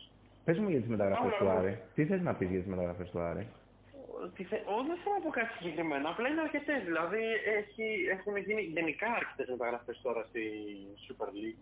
Θα ασχοληθούμε, ε, αναλυτικά, θα ασχοληθούμε αναλυτικά με τις μεταγραφές. Τώρα είδες χθες σου στείλα και το report ε, με τις μεταγραφές που, έχουν γίνει, που είχαν γίνει μέχρι χθες το βράδυ. Είχα βάλει μέσα και τον Εντελτσεάρου, έκλεισε τελικά. Δεν έχω δει. Εκεί ήθελα να σα πάω τώρα, να δώσεις την πάσα. Ότι θα σας ε, δώσουμε και ο, ο Άρης των ομάδων βασικά έχει κάνει 12 μεταγραφές. Πολλές μεταγραφές. Όχι, όχι. Εγώ ήθελα να μου διαφημίσεις αυτό που έρχεται. Γι' αυτό σε πήγα εκεί, κατάλαβες. Κοίταξε, ε, εγώ το ξέρεις πολύ καλά ότι δεν είμαι καλός ε, στη διαφήμιση. Ε, ίσως είναι το πρόβλημα, ένα από τα προβλήματα που έχουμε σε αυτό το IQ. Ε, έχω, κάνει, έχω μαζέψει όλες τις μεταγραφές που έχουν γίνει φέτος ε, από ομάδες στη Super League. Όλες τις μεταγραφές όλους τους παίκτες για τους οποίους έχουμε στοιχεία εμείς στο Football IQ. Ε, είναι, έχουν βγει γύρω στους 107-108 ποδοσφαιριστές. Ε, όλο αυτό το έχουμε κάνει μια ανάλυση. Ε, να δούμε γενικότερα και από θέμα στοιχείων δικών μας και από θέμα τι, τι είδους μεταγραφές, ηλικίες για κάθε ομάδα, από ποιες χώρες ψωνίζουμε, ε, από τι εθνικότητας ποδοσφαιριστές παίρνουμε κατά βάση κτλ. Ε, βγαίνουν κάποια ωραία πραγματάκια, κάποια ωραία, κάποια ωραία συμπεράσματα. Αφιερωματάκι δηλαδή. Μας κάνεις ε, να περιμένουμε αφιερωματάκι δηλαδή. Κοίτα, θα παίξουμε αρκετά νομίζω και έχει νόημα να παίξουμε αρκετά με αυτό το Μάλιστα. πράγμα. Επίσης, στο Observatory. ότι θα μας θα μας δείξεις και κάτι διαφορετικό αυτή τη φορά. Στο Observatory θα παίξει, θα ανεβούν όλοι οι παίχτε. Θα έχουμε τη λίστα δηλαδή την αναλυτική και θα μπορεί να ε, να σορτάρει κάποιος με βάση την ομάδα, με βάση το τύπο, το, το είδος της μεταγραφής κτλ. Τώρα η αλήθεια είναι ότι έχουμε κάνει μια προσπάθεια παράλληλα με το PDF, με τα ποστάκια που θα κάνουμε ε, σχετικά με το κομμάτι μεταγραφές, πέραν της λίστας της αναλυτικής, με όλες τις μεταγραφές, με τα στοιχεία τους, του φουτβολαϊκή κτλ. Ε, θα βγάλουμε και ένα τρόπο την application ε, στο οποίο έχουμε βάλει όλους τους ποδοσφαιριστές μέσα και και μπορεί κάποιος να μπει μέσα να δει τι πληροφορίε για τη μεταγραφή, πληροφορίες βασικές για τον ποδοσφαιριστή και τα πέντε βασικά metrics ε, που έχουμε από την τελευταία σεζόν για την οποία έχουμε στοιχεία για κάθε παίκτη. Δηλαδή είναι ένα πανόραμα μεταγραφικό σε ένα application το οποίο θα συνοδέψει όλο αυτό, όλο αυτό το report που έχουμε κάνει για τις μεταγραφές. Νομίζω ότι ακούγεται ενδιαφέρον, αξίζει να το δούμε. Κοίτα, εγώ αν, ήμουν, εγώ αν ήμουν, αν δεν ήξερα, αν δεν έκανα εγώ αυτό το πράγμα και έπεφτα πάνω σε αυτά, θα μου τρέχανε τα σάλια. Αλλά επειδή δεν είναι όλοι σαν και εμένα, ε, μακάρι να αρέσει τον κόσμο και να δούμε και να πούμε εδώ ότι όλο αυτό θα γίνει, θα κάνουμε update αργότερα ε, με, το με το τέλος ε, της μεταγραφικής περίοδου ε, το παράθυρο για τους ελεύθερους ε, και θα κάνουμε και για τους ποδοσφαιριστές οι οποίοι φύγανε από την ελληνική Super League να δούμε πού στέλνουμε παίχτες. Και αυτό θα έχει ενδιαφέρον. Πολύ, πολύ ενδιαφέρον και αυτό. Ορίστε, εσύ, μου έδωσες την πάσα. Ωραία, ωραία, ωραία. Το έβαλες στον γκολ. Α ελπίσουμε. Το έβαλες στον γκολ, όπως έβαλε τον γκολ και ο Απόλογα. Έτσι. Στη Ριζούπολη στο 91 με πέναλτι. Εύστοχο του Αντώνη Φατιών. Και στο πρώτο μάτι της σεζόν με την Λάρισα πήρε νίκη. Πήρε νίκη. Συγχαρητήρια στον Απόλλωνα και να ευχηθούμε καλή επιτυχία στη φετινή ναι. σεζόν, γιατί μια ιστορική ομάδα, η Ελαφρά Ταξιαρχία, την έχουμε στην καρδιά μας γενικότερα, όσοι παρακολουθούσαμε μπάλα από παλιά και θυμόμαστε πρώτη εθνική κτλ. Ε, και ναι, κέρδισαν, βέβαια, ε, περίεργο παιχνίδι κι αυτό. Περίεργο παιχνίδι, εντάξει, ε, από ό,τι αντιληφθήκαμε. Δέκα, δέκα, τελικές, δέκα τελικές ο Απόλλωνας, δύο εντός εστίας, 14 τελικές η Λάρισα, πέντε εντός εστίας. Είχε χάσει πάρα πολλές ευκαιρίες η Λάρισα αυτό το παιχνίδι. Δεν με, εμένα μου αρέσει ε, το ρόστερ του Απόλλωνα ως ένα βαθμό ε, για τη δυναμική του Απόλλωνα αυτή τη στιγμή μιλώντας. Ε, ξέρεις τι, μου άρεσε που είδα τον Κότσαρη βασικό, mm-hmm. γιατί είναι ένα παιδί το οποίο για αυτό το επίπεδο το πιστεύω στη δεδομένη χρονική στιγμή που βρίσκεται η καριέρα του και νομίζω ότι θα πρέπει να επενδύσει πάνω του Απόλλωνα. Τον πιστεύεις, τον πιστεύεις ε, τον Κότσαρη εδώ και καιρό με τον Θε, Θεωρώ ότι είναι ένα παιδί το οποίο επειδή μπορεί να παίξει και με την μπάλα στα πόδια, και θεωρώ ότι ε, μπορεί, να, μπορεί να βοηθήσει και να πάρει την ευκαιρία σε μια ομάδα πολύ χαμηλά, τώρα αυτή τη στιγμή στην κατηγορία και ανεβαίνοντας ε, με τις εμφανίσεις να μπορέσει και να ανέβει και αυτός. Γιατί σίγουρα μπορεί να παίξεις και πιο ψηλά. Δεν ξέρω αν μπορεί να φτάσει στο επίπεδο που ήταν στο Παναγικό να είναι σε μια τέτοια ομάδα βασικό. Είναι η ευκαιρία του. Μπορεί. Είναι η ευκαιρία του φέτος. Όπως είναι και η ευκαιρία του Παντελάκη στο Μπαζ Γιάννενα που λέγαμε στο προηγούμενο podcast αν με χάλασε κάτι στον Απόλλωνα από όσα είδα είναι ότι είναι πολύ βαρύ το κεντρικό αμυντικό δίδυμο με το οποίο παρατάχθηκε. Δηλαδή, ο Λισγάρας με τον ε, Ντομίνγκες, καλά το λέω το όνομα ναι, που, που παίξανε μαζί. Λισγάρα, Ντομίνγκες, πρόσεξε, έχει πάει ε, στο, σε αυτό το πράγμα που βλέπουμε κατά κόρον πλέον, τριάδα στόπερ. Mm-hmm. Και έχει κατεβάσει Ντομίνγκες, Λισγάρα, Ραϊλί. Βαριά, ναι. βαριά παιδιά, ψηλή κτλ. Αν αυτό το συνδυάσεις με Φατιόν Σλίβκα στη μεσαία γραμμή, πραγματικά εμένα με πιάνει κατάθλιψη. Γενικά πολύ, πολύ βαριά και άστρεφτη ομάδα. Υπήρχε ο Τσαμπούρη, ο οποίος και αυτός είναι σε προχωρημένη ηλικία πλέον. Okay. Δεν μπορείς να πεις ότι είναι ο Τσαμπούρη ο γρήγορος ποδοσφαιριστής που ήταν κάποτε και. Γενικά βλέπω έτσι κάτι όχι, προφανώς είναι ένα ρόλο το οποίο μας δείχνει ότι θα πάει αρκετά στη δύναμη ε, κατά τη διάρκεια της χρονιάς. Προφανώς δεν έχει κλείσει τις θέσεις ε, όπως γνωρίζουμε τουλάχιστον για το κεντρικό μέσο που ψάχνουν κάτι γρήγορα και στον Απόλυτο κλπ. Εντάξει, νομίζω ότι εκεί μεσοαμυντικά... Κοίτα τώρα, πάμε, πάμε στο παιχνίδι. Πάμε στο παιχνίδι. Δεν έχουμε αναφερθεί καθόλου στο παιχνίδι. Ε, mm. Χάνει το Ραϊλί με τραυματισμό και από ό,τι φαίνεται θα μείνει για αρκετούς μήνες εκτός στο 33. Ε, περνάει Χουχούμης αριστερό μπακ, Μπαξεβανίδης δεξιά, γυρνάει σε πιο ορθολογικά και βάζει μέσα τον ε, Τσιλούλη. Ε, mm-hmm. Προσθέτει ένα ποδοσφαιριστή ακόμα μπροστά. Ε, έχει χάσει φοβερή ευκαιρία ο Τσιλούλης. Η μπάλα έχει μπει στο δοκάρι. Mm-hmm. Ποιος το έχει κάνει το σουτ, ο Μπεντινέλη νομίζω. ο Μπεντινέλη, ένα καταπληκτικό σου. Ε, φοβερό σου δηλαδή. Εγώ θα ήθελα να μπει μέσα γιατί ήταν πολύ ωραία ενέργεια. Και έχει έρθει ο Τσιλούλης και λες αυτό δεν γίνεται. Θα την κοντρολάρει, θα το πετάξει μέσα και πάει να κάνει μονοκόμματο και ένα σουτ που πάει στο Θεό και λες κρίμα.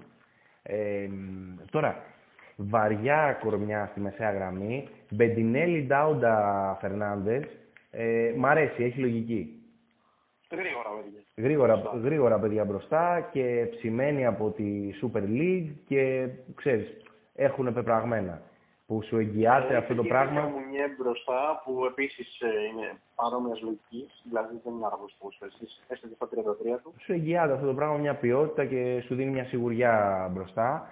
Από εκεί και πέρα όμως νομίζω ότι χρειάζεται ένα κεντρικό χαβ γρήγορο ο Απόλλωνας, όπως και να έχει.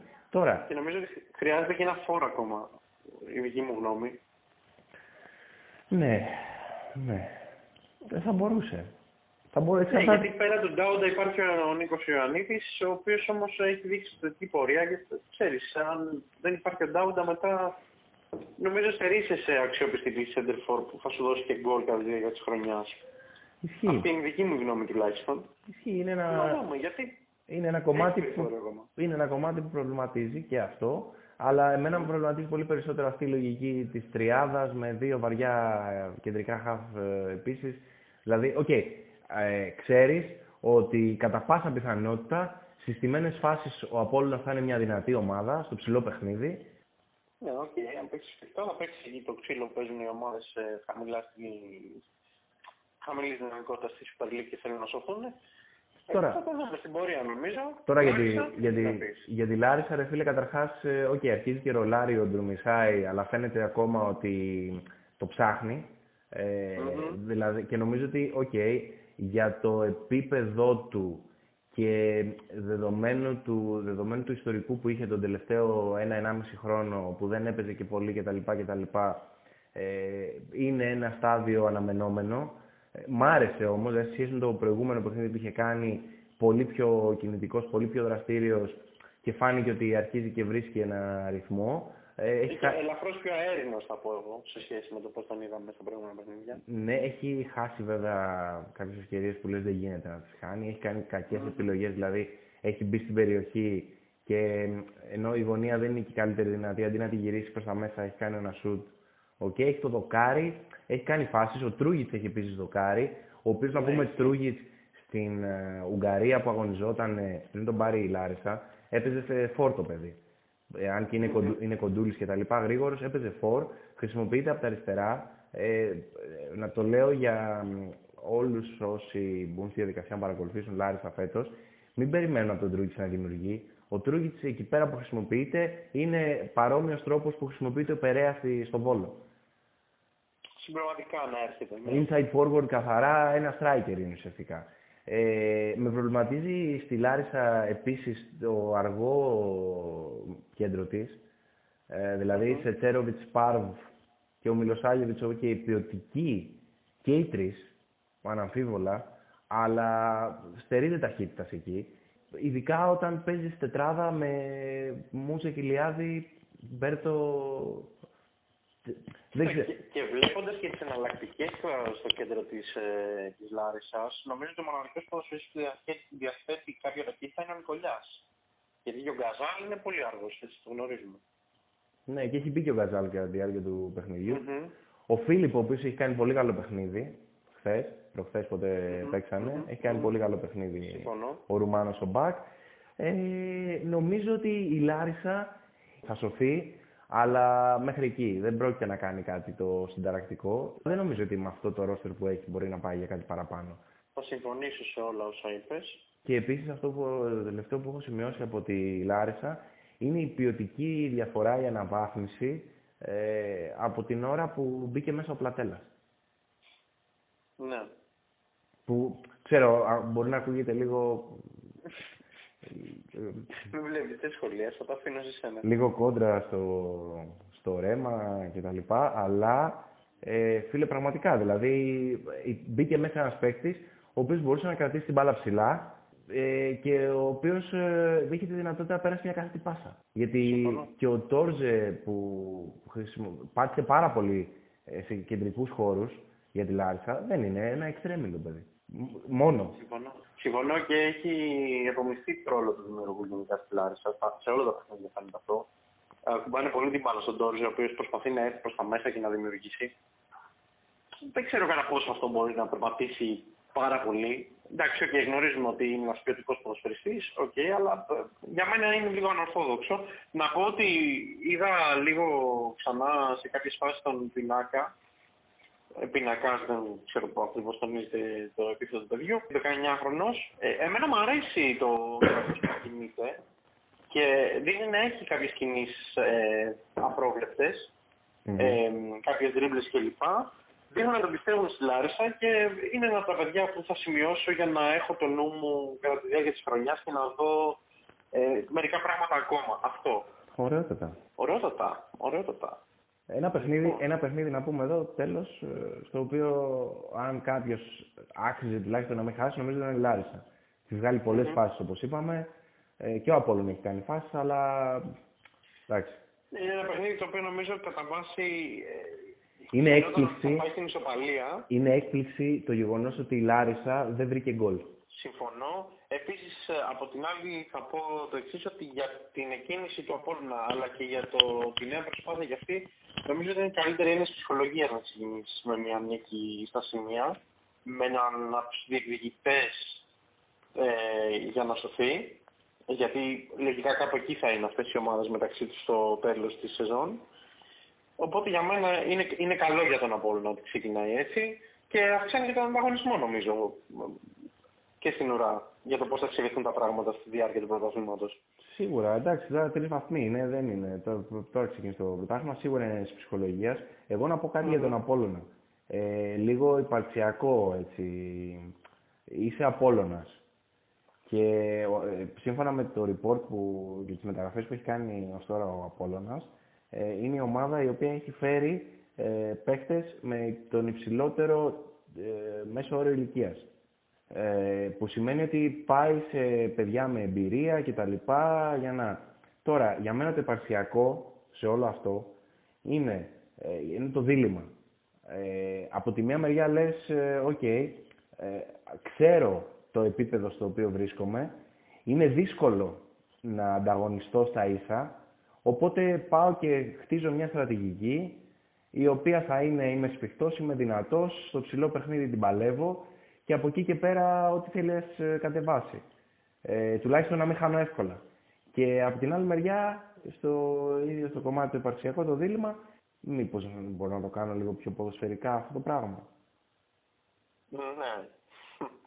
Δεν ξέρω. Ε, Κοίταξε, δε- και εγώ θα συμφωνήσω και η αλήθεια είναι ότι είναι κόντρα στη, δι- και στις δικές μου λογικές όλο αυτό. Εμένα μου Θα φαίνεται, μπορούσε να- μου φαίνεται ότι να- υποτιμούν, υποτιμούν λίγο το, τη, τον δυνα, εαυτό τους, νομίζω. τη δυναμική είναι και τι- τις δυνατότητες, τα πράγματα τα οποία θα μπορούσαν να έχουν κάνει διαφορετικά σε θέμα στρατηγικής. Αλλά οκ, να το δούμε το πλάνο αυτό.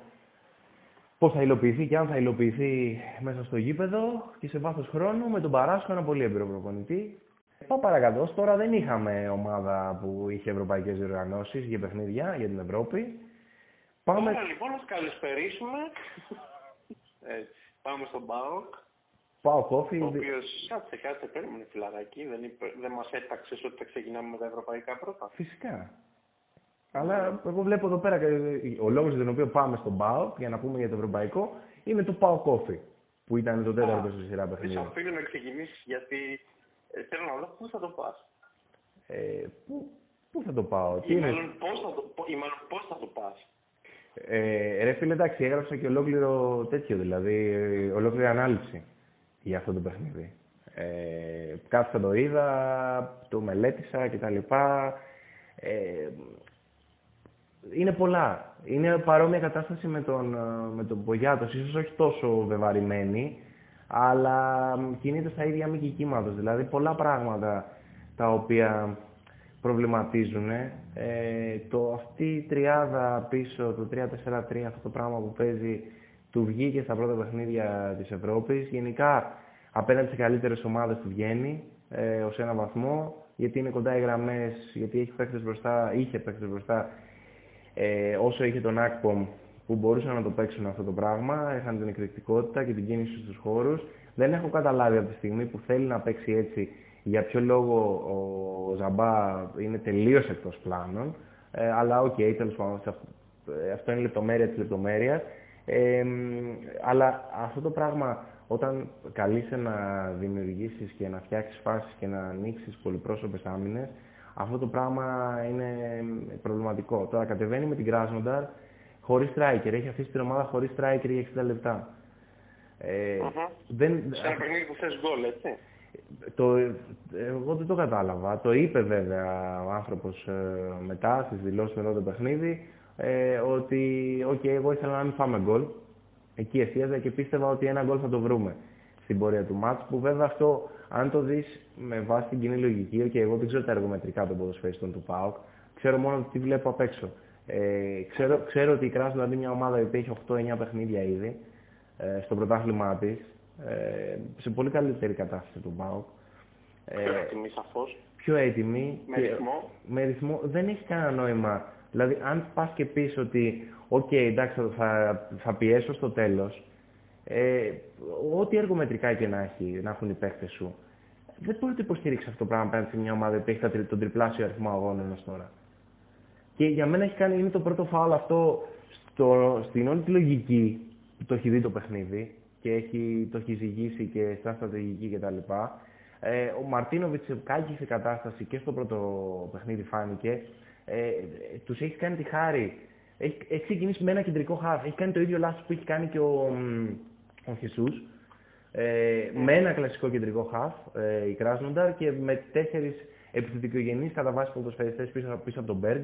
Ε, δεν έχω καταλάβει για ποιο λόγο ο Πάοκ δεν έχει ασκήσει πίεση ε, με τη χρησιμοποίηση ενός κλασικού φορ στα στόπερ της ε, Κράσνονταρ, ούτως ώστε και να έχει νόημα ε, τα πατήματα του Ζήφκοβιτς, του Τζόλι, του Πέλκα πίσω από τον επιθετικό σε εκείνους τους χώρους που θα μπορούσε να δημιουργήσει ένα striker να είναι πολύ πιο αποτελεσματικά και σε πολύ πιο ε, ξεκάθαρες θέσεις για γκολ.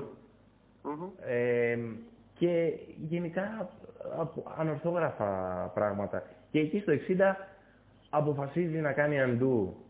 Ε, λέγαμε ότι, okay, θα πας με κρέσπο δεξιά, ε, μην πας και, με... και χωρίς επιθετικό. Πήγε και με Κρέσπο δεξιά και χωρίς striker για 60 λεπτά.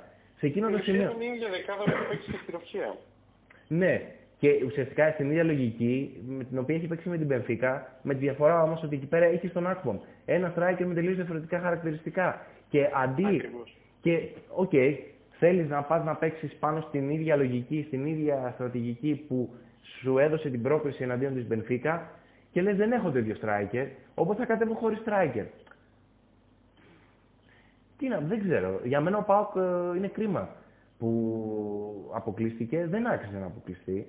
Ε, η Κράζ ήταν πολύ ποιότητα, αλλά μια ομάδα που, με χτυπητές αδυναμίες και ο Πάοκ δεν έκανε απολύτως τίποτα. Δεν δε με έπεισε να σου πω την ε, ειλικρινή μου γνώμη στα δύο μάτια του Πάοκ ότι ήταν ανώτερο του Πάοκ. Όχι, και έδειξε την ίδια αφέλεια και τις ίδιες αδυναμίες που είχε δείξει και πέρσι με τον Ολυμπιακό ε, να πούμε εδώ. Τώρα στο 60 κάνει αντού στην όλη τη λογική του, χωρίς να το πάει κλιμακωτά. Να πεις ρε παιδί μου ότι, OK, θα αλλάξω κατά διάρκεια, θα βάλω τον επιθετικό, δεν θα βγάλω κατευθείαν. Θα βάλω striker, δεν θα βγάλω κατευθείαν και τον Κρέσπο. Θα την κάνω πιο επιθετική την ομάδα σταδιακά. Δεν το έκανα αυτό. Τώρα έβγαλε τον Κρέσπο ταυτόχρονα με, που πέρασε μέσα στο Τζόλακ ε, και έβαλε μέσα τον Βαγκέ.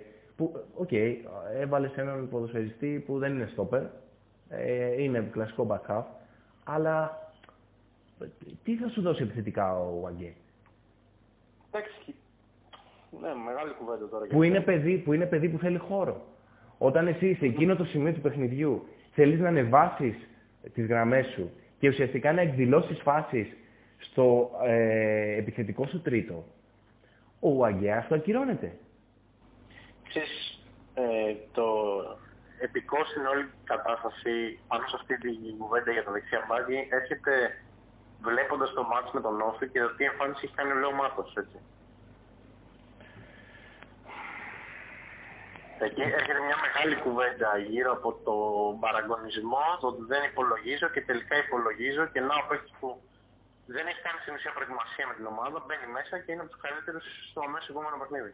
Δεν, δε, εγώ, δεν κατάλαβα, εγώ δεν κατάλαβα ποτέ για ποιο λόγο παραγωνίστηκε ο Μάτος. Δεν είναι μεγάλη κουβέντα, η οποία έχει να κάνει με κάποιο λόγο για το συμβόλαιο πέρσι κλπ. Ούτε συμφωνώ. Τι έχει γίνει, τι δεν έχει γίνει. Ούτε συμφωνώ με το ότι αφήνουμε έτσι ελαφρά την καρδία ένα τύπο σαν τον Μπίσεσβαρ τελείως εκτός rotation, εκτός λογικής και πάμε να τον πουλήσουμε κιόλας. Δηλαδή, ο, στον ΠΑΟΚ πάνε να αλλάξουν πολύ γρήγορα ε, τις βάσεις ε, στις οποίες ε, στηρίχθηκε το οικοδόμημα της προηγούμενης τριετίας. Ε, μακάρι ο Μάτος να μείνει, αλλά ε, ξέρεις, ε, υπάρχουν αναφωτογραφίες. Επίσης, ήταν καιρός να βγει, βγήκε. Τώρα, στο παιχνίδι με τον Όφη, ε, είδαμε την ίδια ακριβώς ε, ιστορία που είχαμε δει στο παιχνίδι με τον Ατρόμητο ε, και απέναντι στον Βόλο εκτός. Ε, πολύ, πολύ χώροι, πάνω κάτω, ο Πάουκ βάζει ένα γκολ και κάνει κάποιες ευκαιριούλες ε, που ίσως αν υπήρχαν καλύτερες επιλογές στην τελική πάσα θα μπορούσε να έχει βρει και δεύτερο, αλλά από εκεί και πέρα ο, ο Όφη έχει κάνει, κάτι να σου πω, γιατί το κοίταγα πριν και όντως αντικατοπτρίζει, έχει βγάλει 11 τελικές. 5, 5 στο στόχο. 16 τελικές ο Πάοκ στο στόχο. Έχει, του έχει κάνει 52% κατοχή μπάλας μέσα έχει, εκεί. Έχει βγάλει πραγματάκια ο Ζήφκοβιτς σε αυτό το μάτι. Έτσι. Ρε, σημαντικές επεμβάσεις ε, μέσα. έχει κάνει φοβερή επέμβαση, ο, φοβερή εμφάνιση ο Ζήφκοβιτς σε αυτό το παιχνίδι. Mm-hmm. Και είναι, και είναι το ίδιο πράγμα με τα προηγούμενα παιχνίδια ε, και έχει να κάνει, το, αυτό το λέγαμε από τον Αύγουστο, ότι η παρουσία Καντουρί Σβάμπ στη μεσαία γραμμή σου δίνει ε, σημαντικούς πόντους σε κομμάτια ποιότητας και δημιουργικότητας, αλλά δεν είναι ε, αμυντικά είσαι έολος. Δεν υπάρχει αυτό το πράγμα. Δεν μπορείς να κατεβεί. Δηλαδή για μένα είναι ένας από τους δύο. Δεν μπορεί να είναι και οι δύο μαζί. Τέλος πάντων, ε, όταν ανοίγουν δηλαδή οι γραμμές, όταν μεγαλώνουν οι αποστάσεις ε, και οι χώροι που πρέπει να καλύψουν αυτοί οι παίκτες, ε, δεν μπορούν να τα αποκριθούν, ρε φίλε. Θα σου κάνουν εκεί πέρα ιστορίες οι αντίπαλοι. Αν σε παίξουν έξυπνα, εκεί πέρα είναι στην πλάτη τους, στην πλάτη Σβάμπ Καντουρί, ε, ο Όφη έκανε πάρτι. Και αν δεν ήταν ο Ζήκοβιτ, θα είχε βρει γκολ. Συμφωνώ απόλυτα. Συμφωνώ απόλυτα. Το παιχνίδι είναι λίγο στην ουσία θα μπορούσε να έχει πάει στην ισοπαλία πάλι. Το 3-0 είναι λίγο μαγική εικόνα με τον τρόπο που ήρθε και πώς ήρθε. Και ήρθε στο τέλος, αφού έχει χάσει όλες τις ευκαιρίες, αφού ο Ζήφκοβιτ έχει κάνει σημαντικές επεμβάσεις και στις κόντρες. Που πλέον ο Όφη έψαχνε να βρει και τον κόλλ, έτσι. Ναι, επίσης ο Όφη να πούμε εδώ ότι έχει κατέβει με άμυνα ανάγκης γιατί ε, ο Βούρος έχει θέμα τραυματισμού ε, και έχει κατέβει με Σελίμοβιτ, Διαμαντή, Μαρινάκη. Ναι. Κοροβές Ιουές. Εδώ θέλω να πω εντωμεταξύ κάτι. Ε, επειδή γενικά σαν Εθνική Ελλάδα ψάχνουμε δεξιμπάκ ε, και δεν έχουμε, ε, θα έλεγα να έχουμε λίγο τα μάτια μας ανοιχτά για τον ΟΕΣ. Συμφωνώ. Δεν είναι ακόμα σίγουρα έτοιμος στο επίπεδο που θα τον θέλαμε. Αλλά είναι ένα παιδί που δείχνει ότι έχει μέλλον, είναι στα 22 και δείχνει ωραία δείγματα γραφής μέχρι στιγμής γενικώς. Πολύ καλό. Δηλαδή. Πολύ ελπιδοφόρο. Είναι... Πολύ ωραίος ναι. back half. Back half. Δεν είναι back. Και να κινηθούμε πιο γρήγορα, γιατί υπάρχει και εθνική της Συρία που δεν ξέρουμε τι μπορεί να γίνει από ορκιστεί. Καταλαβαίνεις τι εννοώ. Νομίζω ότι θα πρέπει να μπει στα υπόψη σιγά σιγά και με τη Λιψανδρία στη συγκεκριμένη θέση. Ναι, ε, ο Όφη ο οποίος ε, άρχισε να φορτώνει από ένα σημείο και μετά, ε, έβαλε μέσα το Στουτζόν, έβαλε μέσα το Σολής, έβαλε μέσα το Γιάννου, ε, έγινε πιο επιθετικός ε, στη διάρκεια του παιχνιδιού. Ο Βάτερμαν ε, έχει κάνει και αυτός πολύ καλό παιχνίδι. Έχει βγάλει, έχει κάνει κάποιες... Οκ, okay, δεν έχει κάνει καμιά φοβερή να πεις πω ότι έβγαλε αυτό δεν βγαίνει, αλλά έχει σταθεί αξιοπρεπέστατα και έχει βγάλει φάσεις.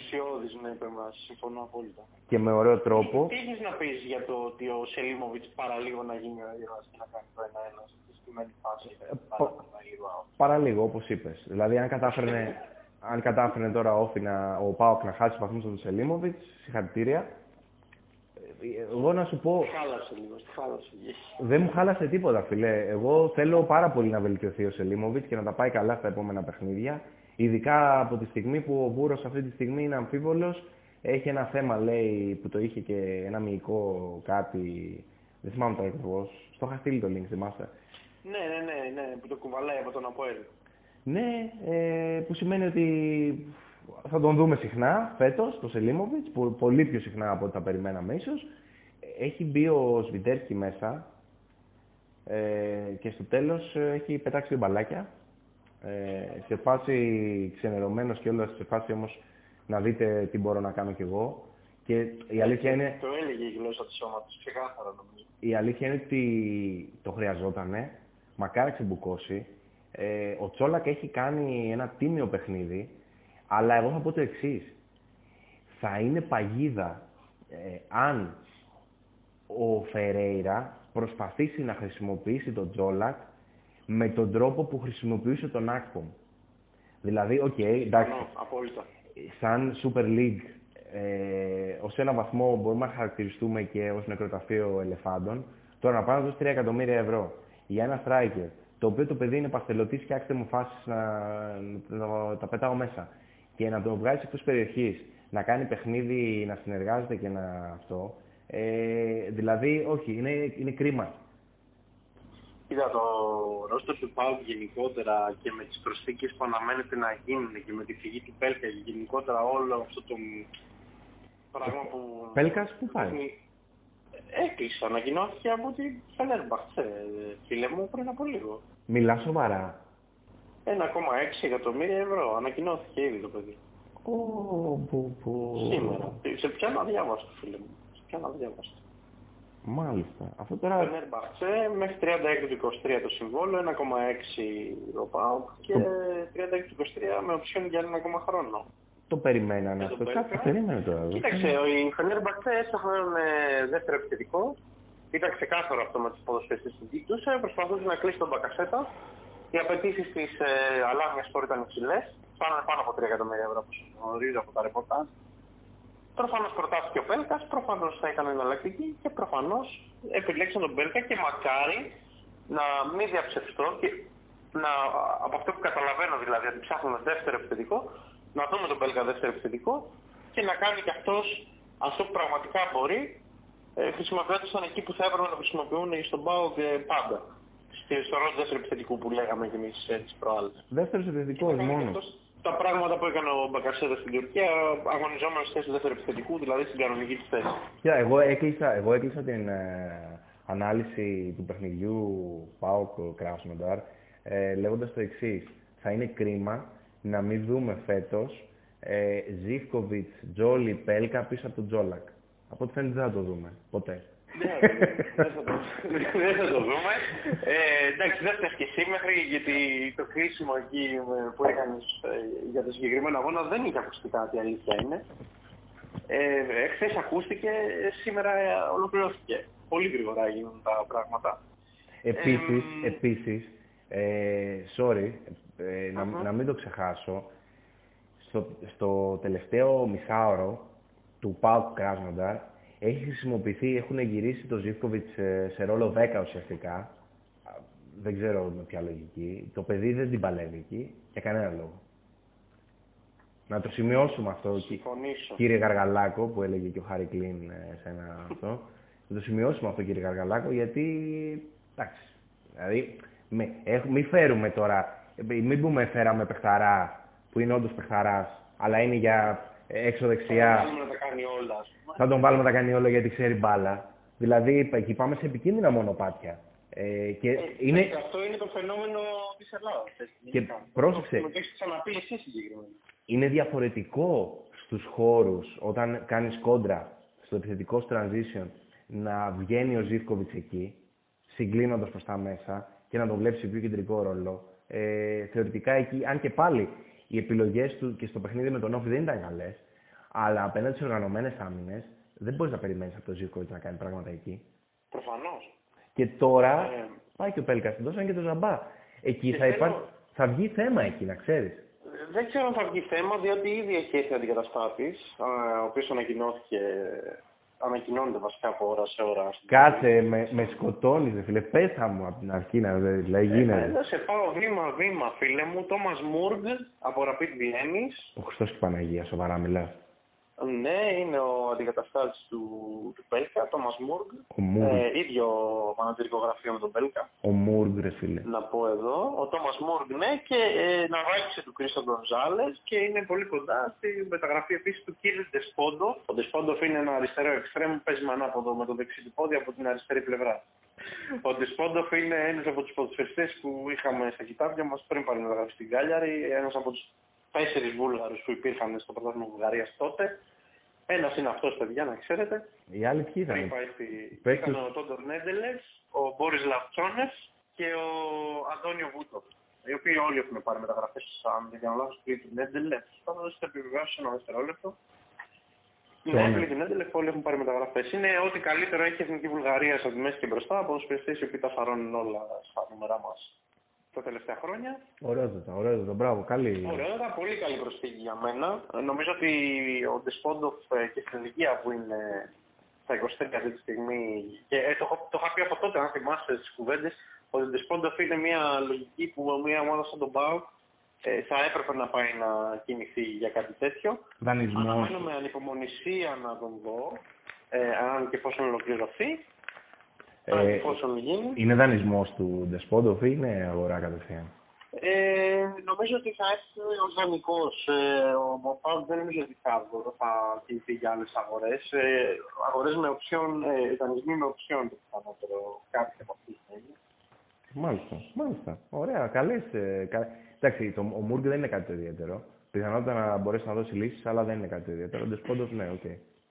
Δεν έχω εικόνα για τον Μούργκ. Χαίρομαι που έχεις εσύ εικόνα γενικά. Τον, έχω φάει στη Ε, μάπα, εγώ- τον είχα φάει στη μάπα αυτό- για χρόνια στη δουλειά το Μούργκ. Αυτό που στην θέλω να Αυστρία. πω και μου άρεσε πάρα πολύ η αρχή της κουβέντας σου ο- αναφέροντας το κομμάτι ε, Πογιάτος Φερέιρα. Εντάξει, σίγουρα ο Φερέιρα είναι σε ένα διαφορετικό επίπεδο από τον Πογιάτος από την άποψη όχι μόνο των εμπειριών ότι κάνει πιο ορθολογικά πράγματα σε σύγκριση με τον Πογιάτος. Εγώ όμως, με, αυτή- με αφορμή αυτή την πολύ καλή πάσα του Μέτρου, θα πω ότι και ο Άμπελ Φερέιρα μας έχει δείξει ότι ούτε αυτός γνωρίζει όχι στον ίδιο βαθμό με τον Πογιάτο, αλλά όταν σας γνωρίζει τι μπορεί να πάρει στο, από κάθε παίκτη του στο, με- στο μέγιστο βαθμό. Ε, κοίτα, εντάξει, αναλογή. εγώ την αναλογία έδωσα ότι και εκεί υπάρχουν πολλέ ανθρωπαθίε.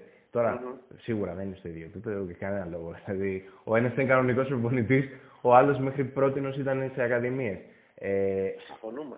ε, νο- νομίζω ότι η τριάδα στα στόπερ ε, και ο, ο τρόπος με τον οποίο το πηγαίνει ο Φερέιρα από ένα σημείο και μετά είναι μια λύση η οποία θα επεκτείνει το διάστημα στο οποίο ο Φερέιρα θα μείνει στον πάγκο του ΠΑΟΚ. Ε, δεν είμαι σίγουρος αν θα μ, αυξήσει τις πιθανότητες του ΠΑΟΚ ε, να πάρει το πρωτάθλημα φέτος. Θα συμφωνήσω απόλυτα και θα ρισκάρω λίγο αυτό που θα πω, αλλά νομίζω ότι το ρόστερ του ΠΑΟ, ε, αν ολοκληρωθούν ε, έστω οι δύο από τις τρεις μεταγραφές που συζητάμε, ε, νομίζω ότι θα, θα είναι εισάξιο με το ρόστερ του Ολυμπιακού στο να χτυπήσει πρωτάθλημα. Σε πληρότητα, σε ποιότητα, γενικά. Νομίζω δεν θα είναι στερικά τους σε ποιότητα και νομίζω δεν θα υπάρχουν και δικαιολογίες για μένα, αν θέλεις. Ε, για το αν ο Πάοκ δεν θα διεκδικεί μέχρι τέλου τον τίτλο με τον Ολυμπιακό. Μμμ.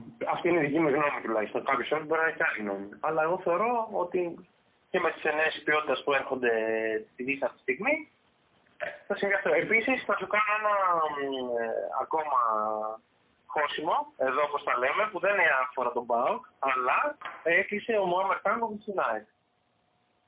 Τι λες ρε φίλε, ωραία πράγματα γίνονται στις τελευταίες μέρες στο Ναι, μεταγραφών. είναι, είναι, είναι η μέρα που όλοι έχουν, είναι πάνω από τα δυτικά site και ήταν μέχρι πέντε συναντήσεις. Μάλιστα. Μάλιστα. Τάνκοβιτς και Τάνκοβιτς και Λέβι Γκαρσία. Wow. Ναι, και έφυγε και ο Μπακάρα. Αυτό με τον Ελομπακάρη πραγματικά δεν το... δεν μπορώ να το ψυχολογήσω. Μία τελευταία υποσημείωση. Τι έχεις να πεις για τον Ελ Καντουρί ακόμα μία φορά; Δεν θέλω να Διανύει, μιλήσω. διανύει, νομίζω, το καλύτερο του φεγγάρι από την μέρα που είναι στον ΠΑΟΚ. Ρε φίλε, ξέρεις κάτι. Ε, α- από θέμα αρχών, ε, ποδοσφαιρικών, το δίδυμο Καντουρί Σβάμπ εμένα με χαλάει. Μου φαίνεται τελείως εκτός, ε, εκτός της δικής μου λογικής και αισθητικής. Οκ. Εκτός ποδοσφαιρικής λογικής είναι γενικά, αλλά Λοιπόν, σε ένα, με ένα περίεργο τρόπο λειτουργεί. ε, δεν πειράζει, μας δίνει τροφούλα, αλλά ε, οκ, είναι δεδομένο ότι αν ο ΠΑΟΚ μπορέσει να βγάλει αυτοματισμούς ε, επιθετικά και οι παίχτες αυτοί οι δύο, Σβάμπ και Καντουρί, να βρεθούν σε καλές θέσεις ε, έξω από τη μεγάλη περιοχή του αντιπάλου, ε, έχουν τη δυνατότητα εκεί να δημιουργήσουν και να συνδυαστούν αλλά και να τελειώσουν φάσεις. Αυτό του δίνει πόντους. Ε, ο Καντουρί ναι, είναι σε πολύ καλή κατάσταση.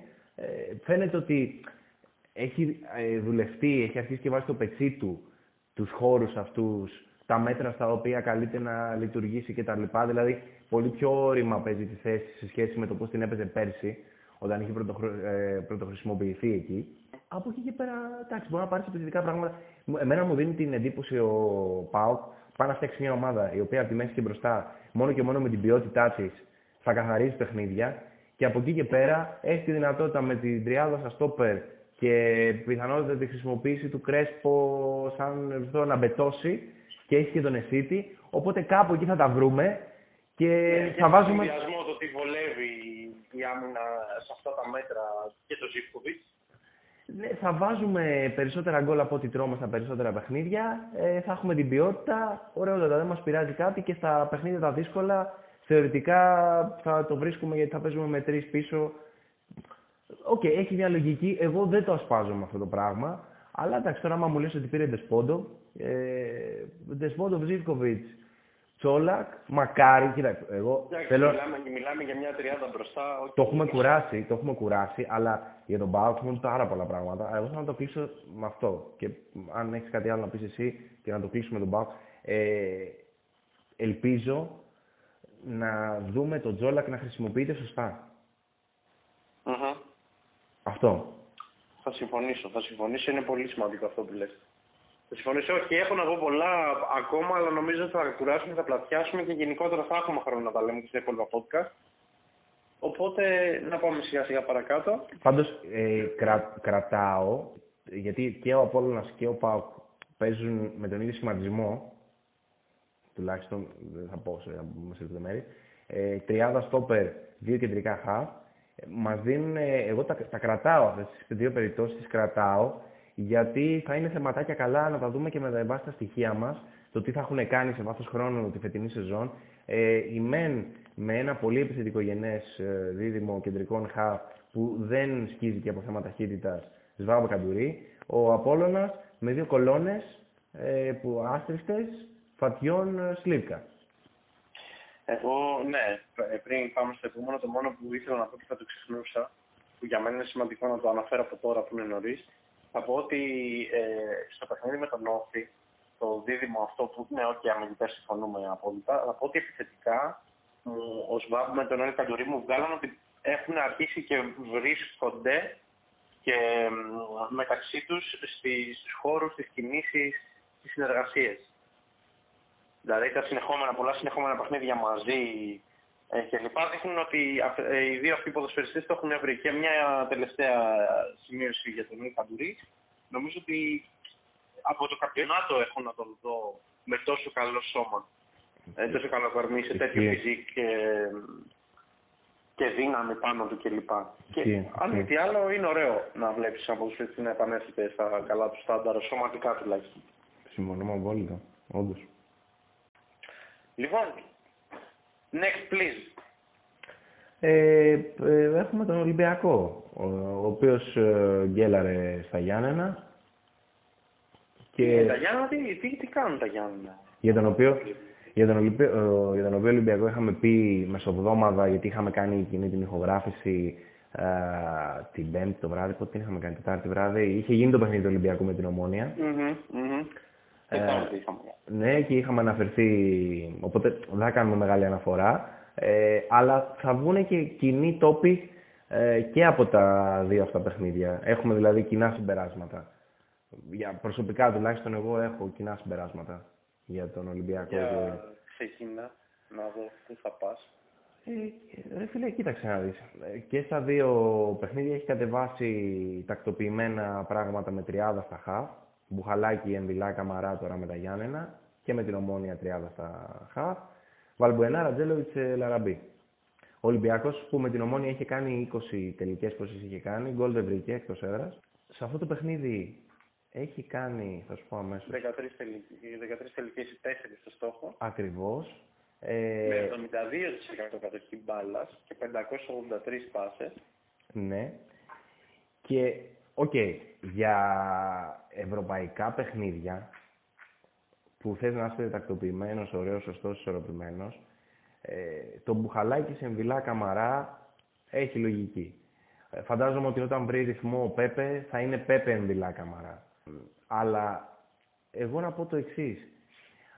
Κανείς από τους παίχτες αυτούς δεν έχει τη δυνατότητα να πατήσει ψηλά. Και ο Καμαρά που το κάνει, κατά συνθήκη γιατί δεν υπάρχει άλλος, ε, δείχνει ότι δεν το έχει, γιατί αν το είχε και αυτό και σουτάρει, ε, έχει τη μεταβίβαση, αλλά δεν είναι box to box. Και νομίζω ότι αν το είχε δεν θα, είμαι- δεν θα ήταν. Πήγαινε στην Παρσελόνα και στη Ρεάλ, φαντάζομαι. Μπράβο, αυτή τη στιγμή δεν θα ήταν σκορός του Ολυμπιακού, θα είχε φύγει. Εντάξει, θα μιλούσαμε για αστέρια. Και Αν αν, είχαν πάρει ήδη βασικά. αν μπορώ να βρω μια δυναμία, ε, είναι αυτή στον Ολυμπιακό. Ε, και θεωρώ εγώ προσωπικά ότι σε τέτοια παιχνίδια πιθανότατα ε, ο Μασούρας θα μπορούσε να βοηθήσει πάρα πολύ εκεί, σαν εσωτερικός μέσος, με πιο επιθετικογενή χαρακτηριστικά. Τα τρεξίματα τα έχει, το κορμί το έχει. Ε, για μένα εκεί πρέπει να χρησιμοποιείται. Τέλος πάντων, μην λέω κάθε φορά για τον Ολυμπιακό για τον Μασούρα σαν εσωτερικό μέσο.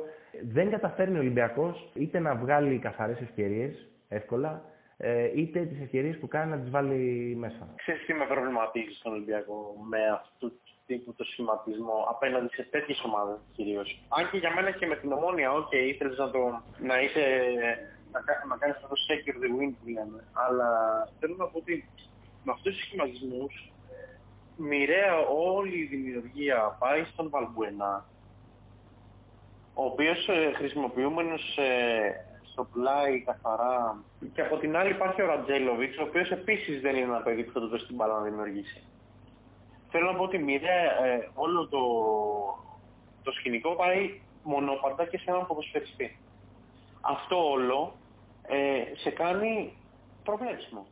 Έχει βγάλει εντωμεταξύ στο ημίχρονο, με το ξεκίνημα του Δευτέρου, έχει βάλει φορτούνι μέσα, ε, βγάζει τον Εμβιλά, πηγαίνει σε καμαρά που χαλάει στη μεσαία γραμμή, πιο ορθολογικό, τέσσερα λεπτά αργότερα βρίσκει τον γκολ με τον Αραμπί. Περισσότερο, μα, είναι πολύ περισσότερο απειλητικός από την ώρα που μπαίνει και ο Φορτούνης μέσα και έχει δύο ποδοσφαιριστές δημιουργούς που μπορούν να κάνουν και απρόβλεπτα πράγματα ε, είτε σε πάσα είτε σε ε, κάποια άλλη ενέργεια. Ε, και είναι πολύ πιο εύκολο μετά να τροφοδοτηθεί και το φόρ σου ή ο inside forward Λάζαρο Ρατζέλοβιτς. Και που είναι επίσης- για μένα από τα δυνατά του σημεία. Και επίσης τα καπάκια εκεί μετά το γκολ, μετά την ισοφάριση, έχουμε απάντηση από τον κύριο Γιαννίκη.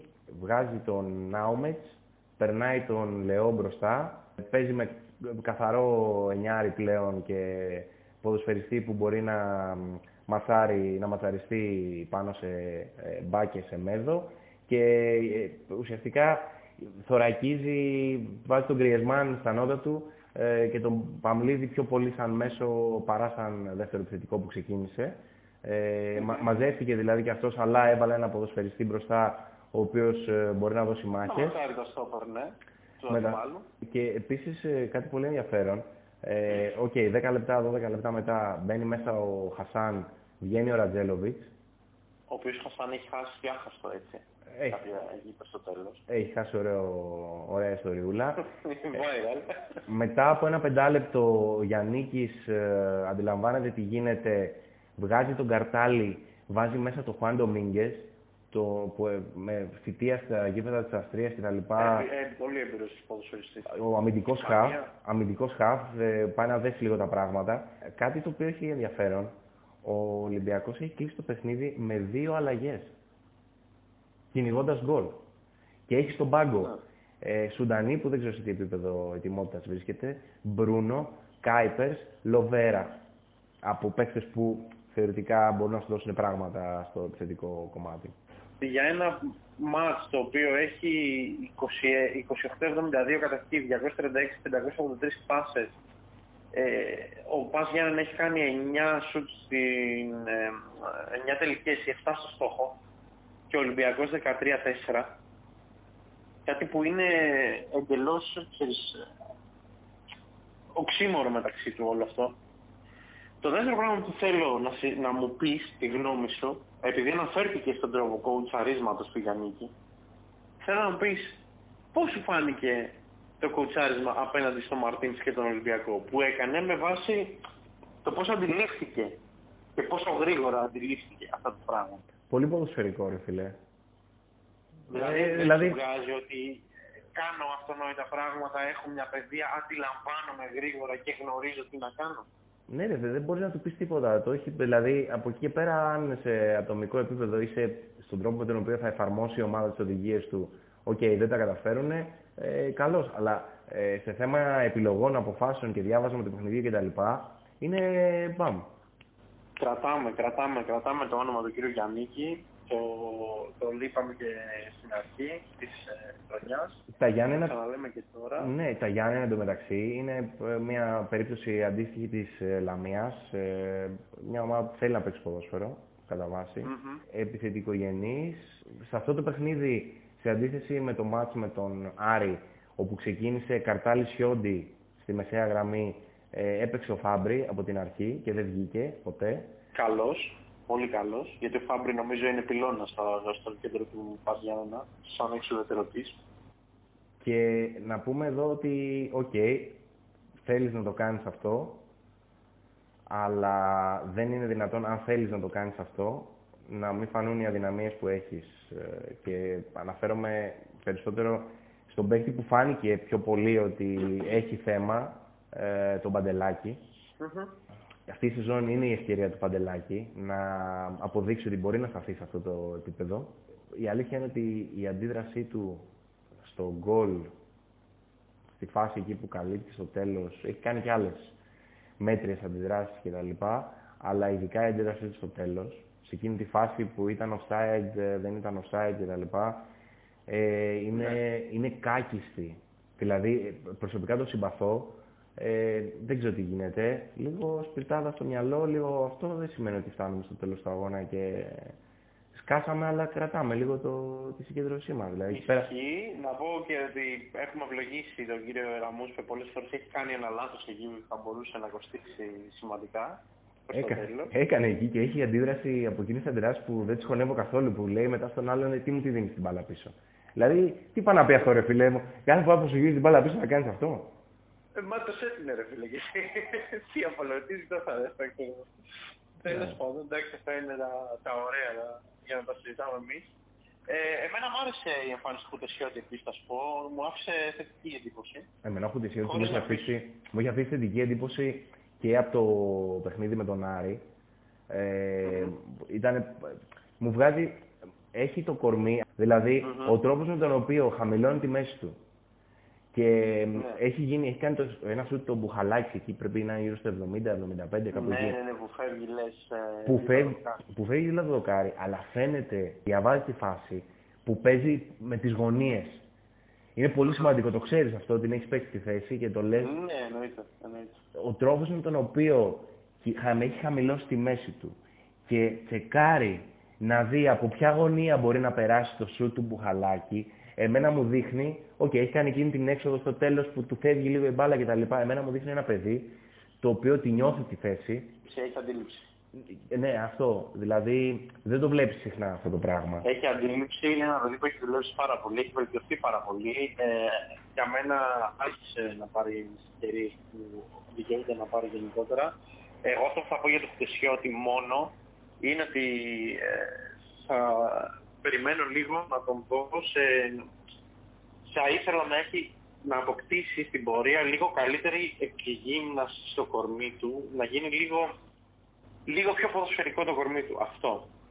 Γιατί ακόμα έχει περιθώρια στα 26. Εμένα το κορμί του μου αρέσει. Είναι 92, μα το θέλω λίγο, λίγο πιο ελαφρύ. Νομίζω αν γίνει λίγο πιο ελαφρύ, Είναι ρε, Ε, ο πολύ. Χουτεσιώτης. Ένα- ένα 92 είναι ο Χουτε- ο Χουτεσιώτης. Είναι 92, ναι. 92 είναι ψηλό παιδί. Ε, λίγο, λίγο να ελαφρώσεις θέλει. Λίγο, λίγο να στεγνώσει ακόμα. Μου Ε, φαίνεται Δεν φαίνεται για 92, η αλήθεια είναι αυτή. πάρα πολύ ευλίγιστος και πάρα πολύ αέρινος. Θέλει, για μένα θέλει λίγο ακόμα. Και νομίζω ότι θα είναι ιδανικός μετά. Θα μπορέσει να κάνει και άλμα στην καριέρα του. Μ' αρέσει, μ' αρέσει πολύ ο Χουτεσιώτης. Και είναι 26 Είναι όπως ωραίος λες, τερματοφύλακας. προλαβαίνει ακόμα. Προλαβαίνει γιατί ε, είναι, είναι οι κομβικές ηλικίες εκεί για τους τερματοφύλακες που μπορούν να κάνουν ε, το peak. Ε, θα, θα, το παράδειγμα το Διούδη. Ε, αυτή τη διετία 25-27 ε, που ηλικιακά είναι που έκανε το, το bump. Δηλαδή πολλοί τερματοφύλακες εκείνης της ηλικίας μπορούν να, να αλλάξουν ακόμα Οριμάζουν. κομμάτια και να βελτιώσουν και να οριμάσουν. Ναι, και νομίζω ότι είναι και ευκαιρία επίσης Χουντεσιώτη και μέχρι στιγμή στα δύο πρώτα παιχνίδια δείχνει ότι έχει πάει πάρα πολύ καλά. Και μακάρι να συνεχίσει έτσι. Ναι, τώρα για τον Πας ε, να πούμε εδώ ότι με καλό κοουτσάρισμα και με ένα τίμιο ρόστερ και με κάποιες στοχευμένες επιλογές ένας καλός προπονητής και τον περιμένω τον ε, κύριο Γιάννικη να τον δούμε και σε, στο, σε βάθος χρόνου κατά τη διάρκεια του βαθμήματος νομίζω ότι ο Πας ε, μου έχει αφήσει και θετικές εντυπώσεις. Δηλαδή, εγώ κρατάω το καλό κοουτσάρισμα. Για μένα είναι βασικό. Και δηλαδή και χα- το, πιο, το χειρότερο ρόστερ να έχει στην ε, Λίγκα, αν έχεις καλό κοουτσάρισμα και καλή διαχείριση, νομίζω ότι είναι από τους βασικότερους παράγοντες. Το κρατάω αυτό μου αρέσει ε, και τον περιμένω τον Μπάς να τον δούμε σε βάθος χρόνου. Νομίζω θα είναι ευχάριστη έκπληξη ε, Και εγώ έτσι πιστεύω. του πρωταθλήματος. Και τώρα και τον Ολυμπιακό. Ε, έχουμε προσθήκες. Έχει έρθει ο, το αριστερό μπακ, ο, το Ξίδι, ο Βινάγκρε, Βινιάγκρε. Ξίδι. Είναι ακριβώς. Αλήθεια είναι. Αλήθεια, αυτό είναι το όνομα. Αυτό σημαίνει. Αυτό σημαίνει το όνομά του, να λέμε τα πράγματα με το όνομά τους. Λοιπόν, πήρε και τον Μπρούμα. Ναι, Και- καλή προσθήκη ο Μπρούμα. Εμένα μου αρέσει ο Μπρούμα. Να είμαι Ναι, ειλικρινής. και κάτι ποιον άλλο πήρε; Πήρε και άλλον ένα, δεν πήρε τώρα. Ή... Ε, είναι ο Ντρέγκερ που τον έχουμε αναφέρει. Ο Ντρέγκερ, μπράβο. Ο Τιάγκο Σίλβα από την Nottingham Forest, ο τελικός μέσος. Και ο Τιάγκο Σίλβα Αυτή είναι. έχει, Αυτή. έχει, ενδια- έχει ενδιαφέρον γιατί και ο Πάοκ έκανε προσθήκε ποιότητας, όπως είπες νωρίτερα, τις οποίες εγώ αγνοούσα.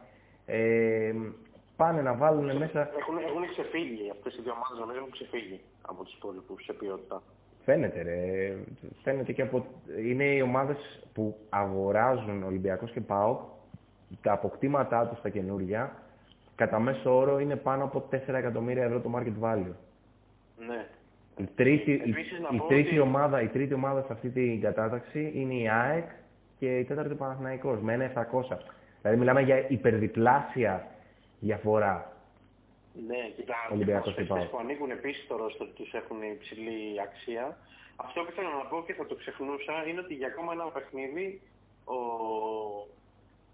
ο Πέδρο Μαρτίνς μας δείχνει ότι λογίζει τον Τζολάκη ως δεύτερο τερματοφύλακα. Για αυτά που λέγαμε περί Κρίστινσον και Αλέν, δείχνει αρέσει. ότι πιστεύει στα μικρό περισσότερο.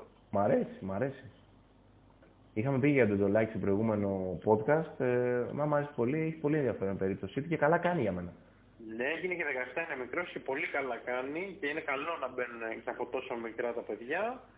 Πολλά θα μπορούσαμε να έχουμε, αλλά.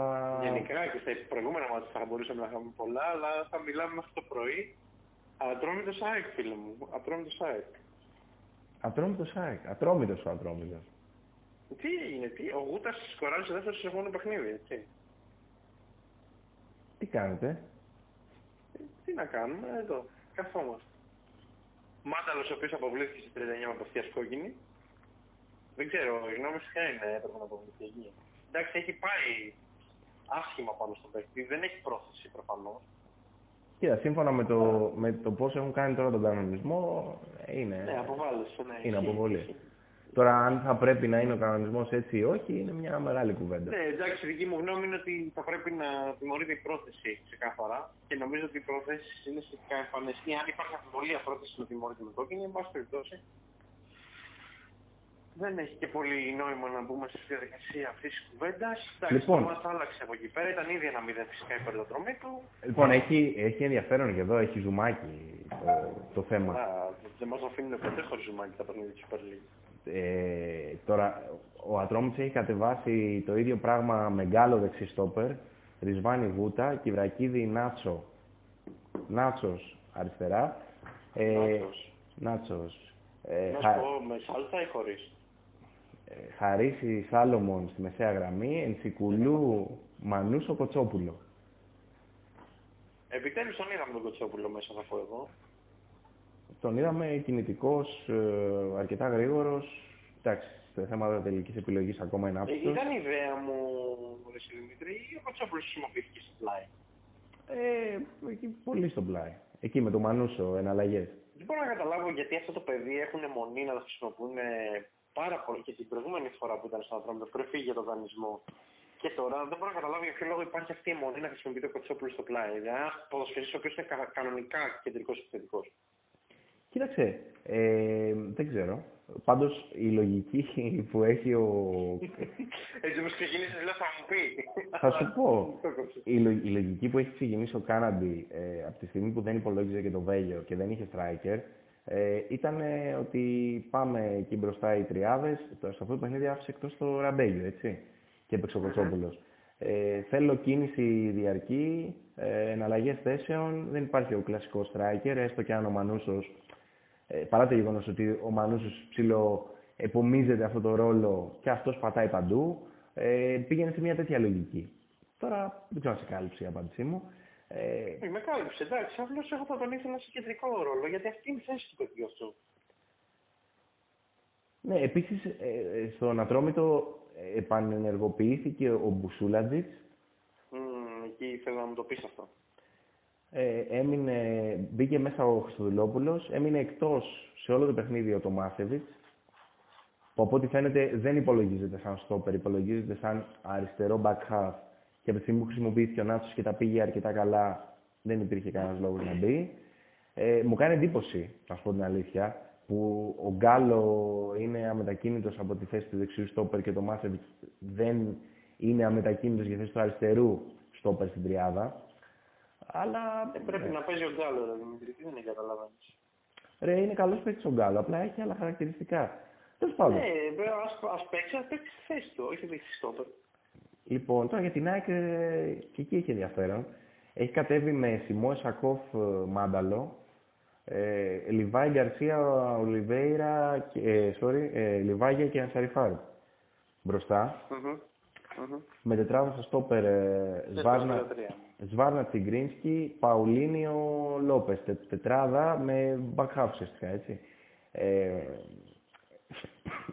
ο Σβάρνας έχει κάνει κα- κακό Ναι, παιχνίδι. Κακό, κακή στεφάνι θα έλεγα.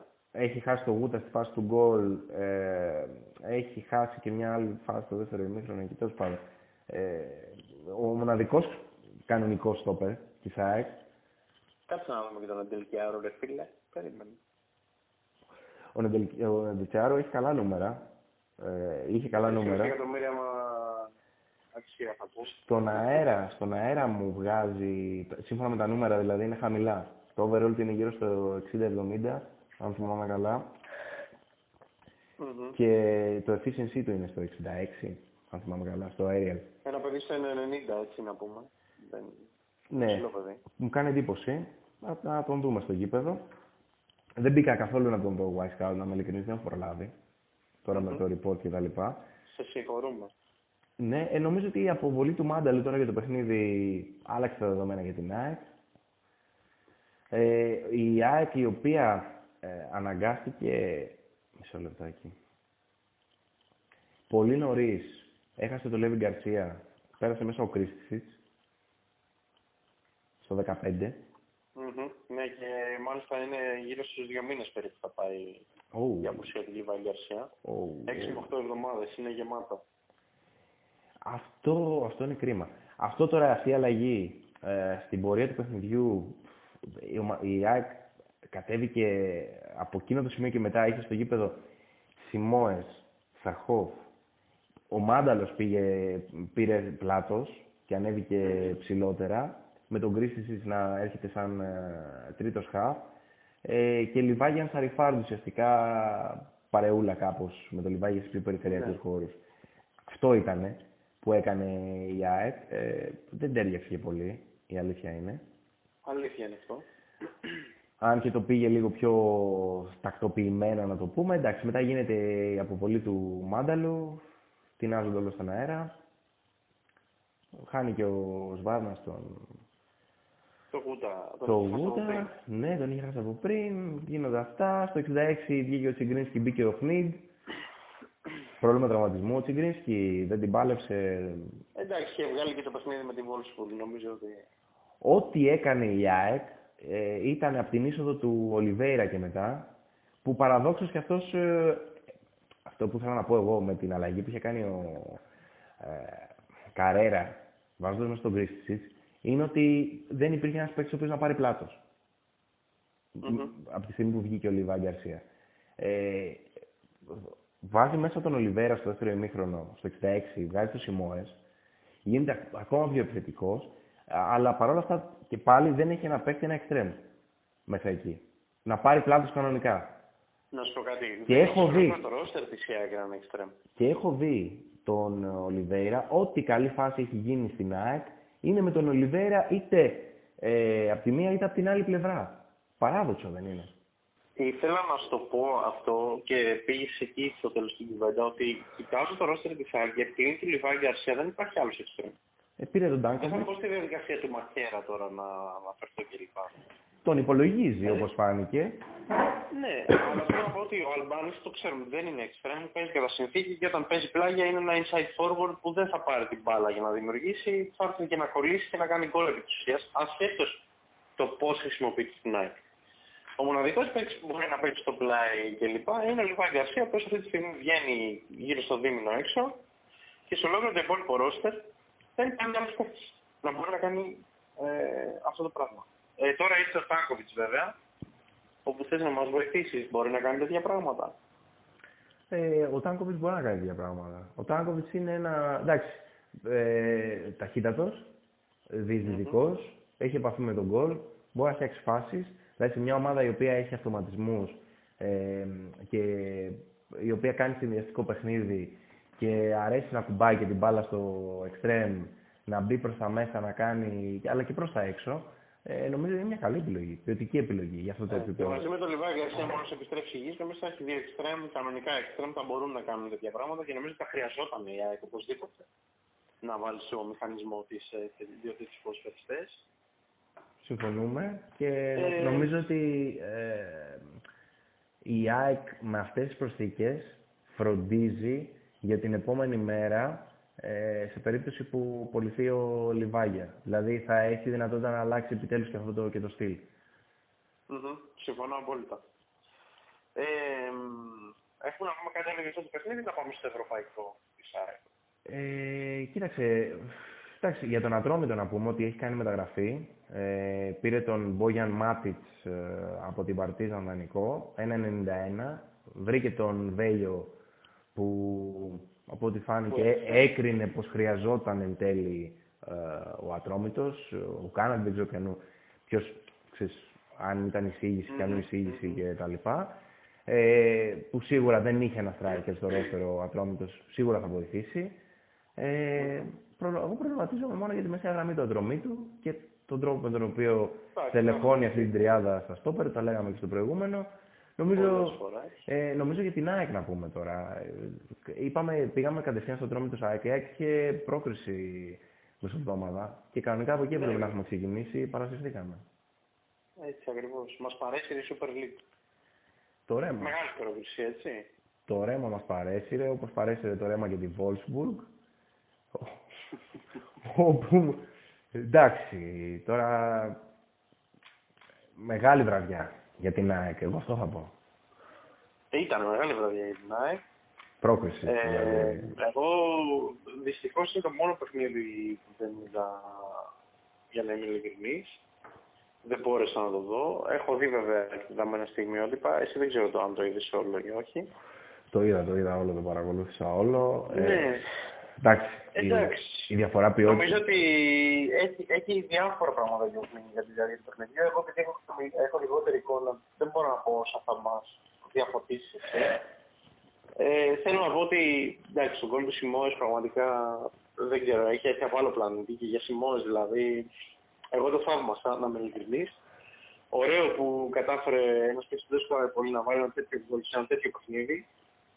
Ε, εντάξει, εκεί στο, στο τέλος ε, κάτι χρωστούσε νομίζω ο Θεός στην ΑΕΚ. Ε, είπε τον γκολ του Ανσάρι Φάρμ. Ε, ήταν λίγο τυχερό εκεί, πήρε την κόντρα και μετά έκανε το τελείωμα, η μπάλα πήγε μέσα. Σε πολύ καλή ε, κατάσταση ο Ανσάρι Φάρμ. Γενικά έχει έρθει και είναι σφαιράτος. Εγώ δεν έχω ξαναδεί έτσι την καριέρα του. Ναι, ισχύει. ισχύει. Όντως είναι σε πολύ καλή κατάσταση. Εγώ τον είχα στο μυαλό μου όταν ήταν πιο πεσμένος για να μην ειλικρινή. Ε, δείχνει ότι τελικά είναι σε καλύτερη κατάσταση από αυτό που περιμέναμε και ήδη έχει αρχίσει και βοηθάει. Εντάξει, μόνο τον κόλπο της πρόκληση έχει αποσβέσει τη μεταγραφή νομίζω ο Ανσαριφά. Ε, εντάξει, είναι ένα παιχνίδι τώρα όπου έχουν γίνει παράδοξα και από τους δύο προπονητές. Ε, εγώ όταν είδα ότι η ΑΕΚ κατεβαίνει με τον Τζιγκρίνσκι βασικό σε διάδα σε αυτό το παιχνίδι ήμουν σε φάση Παναγία μου πόσο θα μαζέψουν. Περιέργως δεν μαζέψανε. Τώρα να πεις Βοτ Αν με είχες αφήσει να σου κάνω μια εισαγωγή. κάνε, κάνε όλο το intro τώρα. Θα καταλάβαινες για ποιο λόγο. Ε, κοίτα, λέγαμε πριν το παιχνίδι ότι με τα κτίνη που έχει μπροστά ε, στην επίθεση, το θέμα ύψους και δύναμης, η Wolfsburg, ε, η ΑΕΚ αυτό που θα έπρεπε να κάνει ήταν να κρατήσει μακριά την περιοχή της ε, την ε, γερμανική ομάδα. Να μην βάλουν, να μην μπορέσουν να βάλουν ε, την μπάλα μέσα στην περιοχή, ειδικά από τα πλάγια στον αέρα. Ε, η ΑΕΚ κατέβηκε με Σιμών Σακόφ κρίση στη μεσαία γραμμή. Ε, κατάφερε να έχει κοντά τις γραμμές όλο το πρώτο ημίχρονο, αλλά και κατά τη διάρκεια του δεύτερου ημίχρονου, ουσιαστικά το στήσιμο της ΑΕΚ ήταν πίσω από τη σέντρα. Παρόλα αυτά, κατάφερε να ελέγξει σε μεγάλο βαθμό ε, τους χώρους μεταξύ των γραμμών και να μην επιβαρύνει τους, ε, τα στόπερ που έπαιζε με την Γκρίνσκι, ο οποίος έχει κάνει εξωπροπέστατη εμφάνιση και έχει ξεκινήσει και ο Βασιλαντονόπουλος δεξιμπάκ. Δηλαδή, mm-hmm. κατάλαβες τώρα, και απέναντι σε μια ομάδα ποιοτική. Παρ' όλα αυτά, σε τακτικό επίπεδο, η ΑΕΚ έχει πάει πάρα πολύ καλά. Βέβαια, να πούμε εδώ ότι αν ε, η Wolfsburg είχε λίγο παραπάνω αποφασιστικότητα και το πίστευε λίγο περισσότερο, θεωρώ ότι θα μπορούσε να έχει βρει και δεύτερο γκολ. Ε, η διαφορά ποιότητας φαινόταν. Ε, βέβαια, εντάξει, τώρα εγώ τι να πω για Wout Weghorst, το παιδί είναι πιο αντιαισθητικός και από τον Μπάς Ντό στα χειρότερά του. Δεν έχει... να συγκρίνουμε τώρα τον Μπάς Ντό, τον Ρε... Δεν νομίζω ότι θα βρει ποτέ τα γκολ. Κατάλαβε εδώ του, του Ντό Τώρα να με, να, με συγχωρέσει, να με συγχωρέσει και το παιδί που θα κάνω τη σύγκριση. Δηλαδή δεν ξέρω αν έπαιζε ο Παπάζογλου μπροστά, αν θα υπήρχε διαφορά. Ε, δηλαδή μιλάμε ότι ο Βέκχορστ δεν έχει κάνει πάσα δεν έχει κάνει επαφή της προκοπής. Όλα ανοιχτά κοντρόλ και σε φάση. Δηλαδή στο δεύτερο μήνυμα κάπως πήγε να το βρει. Εκεί για κανένα δεκάλεπτο που θυμήθηκε ότι α, έχω μεγάλο συμβόλαιο, πρέπει να παίξω. Ε, αλλά και πάλι φαινόταν ότι δεν μπορεί το παλικάρι. Ε, δεν μπορώ να καταλάβω πώς αυτός ο είναι τόσο διαφημισμένος και τα σχετικά πραγματικά. Εντάξει, έχει παστελώσει πολύ πέρσι, οπότε το έχουν προσπαθήσει. Ναι. Είναι στην Γλύκα, την Ολλανδική, της Σάισπορτ κτλ. Ε, αντίστοιχη περίπτωση με τον Depay, έχουν προσπαθήσει να τους ναι. χρησιμοποιήσουν αυτούς τους παίκτε αφενός για να μπουστάρουν το πρεστή της εταιρείας αυτής, αφετέρου η εταιρεία αυτή ε, έχει αποδείξει ότι έχει τα κονέ για να βάζει παίκτε ε, μέσα σε ομάδες και να μπορεί να τους ανεβάζει τη χρηματιστηριακή αξία σε βάθος χρόνου. Ε, μέχρι εκεί. Δεν έχω να πω κάτι για τον Βάγκο Βέχο, ε, μέτριος striker. Έχει βγάλει το Σλάγκερ, ο οποίος ήταν ε, Παναγία μου βόηθα στη μεσαία γραμμή. Ε, στο δεύτερο ημίχρονο έπαιζε και με κάρτα για αρκετή ώρα ε, και έχει βάλει μέσα. Ενώ το... έχει κάνει και το πέναλτι, έτσι. Ναι, και έχει βάλει μέσα τη συμπάθειά σου στη μεσαία γραμμή. Ε, το Γιάννικ Γκέρχαρτ και συμπάθεια δικιά μου, mm. αριστεροπόδαρο. Ε, έχει καταφέρει να βρει ισορροπία. Σε κάποια φάση εκεί πέρα στο δεύτερο ημίχρονο ε, σου δίνει την εντύπωση η Wolfsburg ότι το έχει ε, υπό τον έλεγχο της το παιχνίδι και ότι είναι θέμα χρόνου να βρει τη φάση που θα της δώσει το γκολ. Δεν τα καταφέρνει. Ο Λακρουά έχει κάνει φοβερό παιχνίδι. Να δεις η ειρωνεία της τύχης. Έχει κάνει φοβερό παιχνίδι. Παρέα με τον Γκιλαβογκί, ο οποίος λέγαμε ότι δίνει δημιουργικότητα από εκεί με τις πρώτες πάσες του. Ναι. Αμυντικά όμως έχει θέματα και Ε, Τέλος πάντων, μου φαίνεται αδιανόητο να μένει στον πάγκο ο Μπρουκς για να παίζει Γκιλαβογκί εκεί. Αλλά OK, okay, εν τέλει, βλέποντας το στην πράξη, ο Λακρουά, ο οποίος έχει κάνει φοβερό παιχνίδι, ταχύτατο κτλ. Ε, εκεί πέρα του, παίρνει, του κάνει τον Τζάρτζο ο Ανσαριφάρ, τον πετάει εκτός. Έχουμε τον μπαλάκι και εντωμεταξύ. Και τώρα στιγματίστηκε ο Λακουρά από αυτή τη φάση, θα τον βλέπεις στον ύπνο του τον Ανσαριφάρ. Αλλά εγώ αυτό που θέλω να πω είναι, δεν ξέρω ποιος είναι ο άνθρωπος που έκανε τη μετάδοση στο συνδρομητικό. Κάποιος να του πήρε παιδιά ότι δεν είναι Λεκρουά. Είναι Λακρουά. Ναι, Και λεπτό. σε, εγώ στην αρχή λέω, τον ακούω, το λέει μια, δύο, τρεις φορές.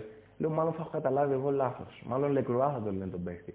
Αλλά κάτι άλλο παιχνιδιού μπαίνω μέσα, βλέπω Λακρουά και δεν υπάρχει ένας άνθρωπος να του πει ε, από το control κάτι. Αδερφέ, είναι Λεκρουά. πα- Μπες, δώ- δώσε το link να δει πώς γράφεται το όνομα του παίχτη. Μαξάνς Λακρουά. Εδώ έχουμε βγάλει διπλώματα γαλλικών. Σε παρακαλώ, ξέρουμε πώς προφέρονται τα ονόματα. Μαξάνς Λακρουά, όχι Μαξένς, που τα ακούω και μου γυρνάνε τα άντρα. Είναι Μαξάνς Λακρουά. Βουλεβού Κουσέα Βεκμουά. Επίσης, ε, Σεξουάλ. Ρενάτο Στέφεν, προσωπικά ε, δεν ξέρω, είναι πολύ, κακό, κακή, τι. πολύ κακή εμφάνιση. Ε, ο Μπρέκαλο λίγο καλύτερος, αλλά και αυτός φάνηκε ότι δεν είναι game changer. Έχει ποιότητα, είναι πιο σοβαρός, πιο όριμος στις επιλογές. Αλλά και αυτός δεν μπορεί να πάρει η ομάδα. Καλύτερος τακτικά, ναι, δεν μπορεί να πάρει την ομάδα του, δεν είναι τέτοιος παίκτης. Παρ' όλα αυτά, νομίζω είναι από όλο το ρόστερ προσωπικά εγώ της Wolfsburg, αν κατάρα να παίξει για να δώσει το μέλλον, είναι αυτό. Και μπήκε μέσα στην πορεία του παιχνιδιού ο Μπάρτος Μπιάλεκ. Ο Φέληξ Κλάους έμεινε εκτός σε όλο το 90 λεπτό. Με δύο αλλαγές έκλεισε ο Γκλάσνερ. Ναι, ναι, σου λέει θα πάμε παράταση. Αλλά δεν, δεν, είχε άλλη γνώμη ο κύριος Καρίνη μπροστά. Την πατήσανε. Την πατήσαμε, ναι, και ε, επίσης. Ε, Είναι- Χωρί δεξιμπάκ, θυμάσαι που το λέγαμε. Αυτό που έλεγες, ε, που είπες, ότι ο Θεός ε, της έδωσε την πρόκληση, της αρρωστούσε κάτι, ναι. το έδωσε. Νομίζω είχε άστρο. Δηλαδή, αυτή η βραδιά ήταν σημαδεμένη για να, για να περάσει η ΑΕΚ, αυτή τη Wolfsburg, ε, και αυτό έγινε. Και καλά έκανε γιατί νομίζω ότι είναι μεγάλο το boost σε σχέση με τους ε, ανταγωνιστές μας στις από πάνω θέσεις. Εμείς έχουμε τρεις ομάδες, οι περισσότεροι έχουν μία ομάδα και σε δύσκολους ομίλους. Το χρειαζόμαστε. Ενώ εμείς έχουμε τα φόντα να πάρουμε βαθμούς και από τους ομίλους ΣΑΕ και από τον, όμι- και από τον όμιλο ΣΑΕ και του ΠΑΟΚ, αλλά και ο Ολυμπιακός έχει πετύχει σε βαθμό όμιλο Champions League που μπορεί να πάρει βαθμούς και ακόμα και την τρίτη θέση με, με λίγη τύχη και λίγη καλή διαχείριση στα παιχνίδια. Πω, πω, φίλε, καλά θα το ξημερώσουμε απόψε, έτσι. Έχουμε να πούμε και ομίλους... Ε, πω, καλά, ωραία. Λοιπόν, πάμε, πάμε, λοιπόν. Λοιπόν, έχεις κάτι άλλο εδώ από τα- τα Ευρώπας να μας πεις; Τα ή να Ευρώπα. πάμε, να πάμε στα παρακάτω, κύριε Πάνο. Όχι, πάμε στο Λαμία Βόλος που είναι απόψε. Μμμ. Όπου εντάξει, η Λαμία επιβεβαιώνει και σε αυτό το παιχνίδι έγινε πολύ πιο ξεκάθαρο πλέον ότι το Βίντρα Ντέτζο δεν, δεν γίνεται να περπατήσει. Είναι με μαθηματική ακρίβεια όσο ωραία μπάλα και να πέσει από τη μέση και μπροστά. Αυτό το πράγμα θα σε ρίξει στη Β' Εθνική εν τέλει. Μμμ. Ε, και η Λαμία και ο Βόλος, ε, ε, ομάδες που λέγαμε και στα προηγούμενα πόδια, στις προηγούμενες αγωνιστικές, ότι θέλουν να παίξουν ποδόσφαιρο, ε, πολύ, θετι, πολύ θετικές, σε κατοχή μπάλας, σε τάση να δημιουργούν κτλ. κτλ. Και ένα παιχνίδι το οποίο έγινε γκολ-γκολ ε, και πιστεύω ότι η πιο ποιοτική ομάδα βρήκε και δεύτερο και το καθάρισε. Ο Τάσος Οδοβίκας, ο οποίος έχει βρει ειδικά το ένα από τα δύο γκολ και τα δύο σεντερφορίσια γκολ Μμμ. και μ' αρέσει αυτό το πράγμα, ένα παιδί το λέγαμε που να πάρει τις ευκαιρίες του και να Ναι, δείξει τώρα το είπα, το Ζουβίκα πραγματικά είναι στη δεύτερη γκολ. επιτέλους τα, τα θέλει αυτά τα γκολ ο Δουβίκα στην καριέρα του να πάρει και αυτοπεποίθηση. Νομίζω ότι δεν έχει την ποιότητα η Λαμία για να παίξει αυτό το πράγμα που θέλει να παίξει ο κ. Πετράκης που το βγάζει Και εγώ βλέπω ότι εκεί οι γραμμές ε, με τα στόπερ, ε, τα χάπη δηλαδή με τα στόπερ υπάρχει πρόβλημα. Δηλαδή, άμα χαθεί μπάλα εκεί και είναι ανοργάνωτη η Λαμία, ε, υπάρχει χοντρό πρόβλημα. Δηλαδή, βλέπω τον Αντέτζο να κοιτάει τους ευθυντικού, να γυρίζει και εκεί είναι πραγματικά πάρτε γυαλό η, η κατάσταση. Δεν είναι Ναι. καθόλου θωρακισμένη η ομάδα με αυτές τις επιλογές ποδοσφαιριστέ. σα ίσα που το μόνο που συμβαίνει είναι να, να εκτίθενται Και πρόσεξε τώρα, έχει κατεβάσει ομάδα με Μπεχαράνο Παλαβαντισβίλη, που και ο Μπεχαράνο αμυντικά ε, είναι ικανός. Ο Παλαβαντισβίλη είναι ένα παιδί το οποίο είναι δημιουργικό, είναι οχτάρι, καθαρό. Και τα στοιχεία του, ας πούμε, αυτό που μας δείχνανε είναι δημιουργικός στέρμα. Ε, και ο Μπιανκόνη τώρα εντάξει, δεν γεμίζει το μάτι. Υπάρχει και ένα. Εντάξει, ένας ποδοσφαιριστή που στη Super League 2 ε, ήταν ε, παστελωτή δυνατός, αλλά έχει δείξει ότι η Super League δεν, δεν είναι το επίπεδο. Υπάρχει θέμα ποιότητας ε, στην Λαμία. Από την άλλη μεριά, ο Βόλος ε, νομίζω πως σε αντίθεση με τη Λάρισα που είπα πριν ότι θα σωθεί αλλά κατά πάσα πιθανότητα θα σωθεί αλλά δεν φαίνεται ικανή για κάτι παραπάνω ο Βόλος νομίζω θα σωθεί και πιστεύω ότι θα χτυπήσει πόρτα οχτάδας εφτάδας γιατί έχει στο... δηλαδή φαντάσου τώρα ότι ο Δημόπουλος που ήταν ο καλύτερος στο περπέσει αυτή τη στιγμή είναι στον πάγκο έχει, έχει μια ποιότητα εκεί. Επίσης υπάρχει ο Γέντρισεκ. Υπάρχει ο Βάρντα, ο οποίος δεν αγωνίστηκε αυτό το παιχνίδι. Ε, και... Εντάξει, δύο μέρες είναι Ναι, ε, αλλά μιλάμε για ποιότητα επίσης. Γκουαροτσένια, ο οποίος έρχεται από τον πάγκο. Ε, η συμπάθειά σου, ο Τύρι Νίνης. Θέλω να πω ότι έχει επιλογή, έχει βάθος. Και για τα, για τα δεδομένα του ο Βόλος, το βάθος που έχει είναι και ποιοτικό βάθος. Συμφωνώ απόλυτα και σε συνδυασμό με, τις, με τους φόρ που διαθέτει και, και τον Περέα και τον Δουβίκα είναι, είναι αυτό που λέγαμε, είναι πολύ ενδιαφέρον όλο, όλο αυτός το, το στήσιμο του ρόστερ του Βόλου και ποιοτικά δηλαδή μέσα και μπροστά χαρακτηριστικά και διαφορετικά χαρακτηριστικά κλπ. Μπαριέντος με τον Νίκο Μαρτίνες. Είναι πολύ ωραίο ρε φίλε, μπράβο. Ε, το πέναλτι του Κολόμπο τι σου λέει; Ε, ρε φίλε, τα λέγαμε για τον Κολόμπο, το ξέρουμε τον Κολόμπο. Αγαπάμε, αγαπάμε, αγαπάμε. αγαπάμε. Θα περάσουμε ωραία με τον Κολόμπο φέτος. Εμείς εδώ με τις ιστορίες που έχουν δημιουργηθεί. Αυτό είναι ωραία η τύχη μερικές φορές. Καλό είναι αυτό για να πάρει παιχνίδια και ο Δημόπουλος. Τέλος πάντων, ε, εντάξει, νομίζω ότι εδώ η καλύτερη ομάδα κέρδισε. Εντάξει, υπήρχε, υπάρχει μισό κλικ διαφοράς ποιότητας, μπορεί και λίγο παραπάνω να υπάρχει εδώ πέρα και με τον τρόπο που. Πολύ. Υπάρχει και τον τρόπο που. Πολύ παραπάνω, πολύ παραπάνω. Αυτό, αυτό που λες είναι η στιγμή που νομίζω που η Λαμία θα ανησυχήσει και δεν, δεν ταιριάζει το ποδόσφαιρο αυτό που θέλει να παίξει ο κ. Πετράκης με, με το ρόστερ που έχεις.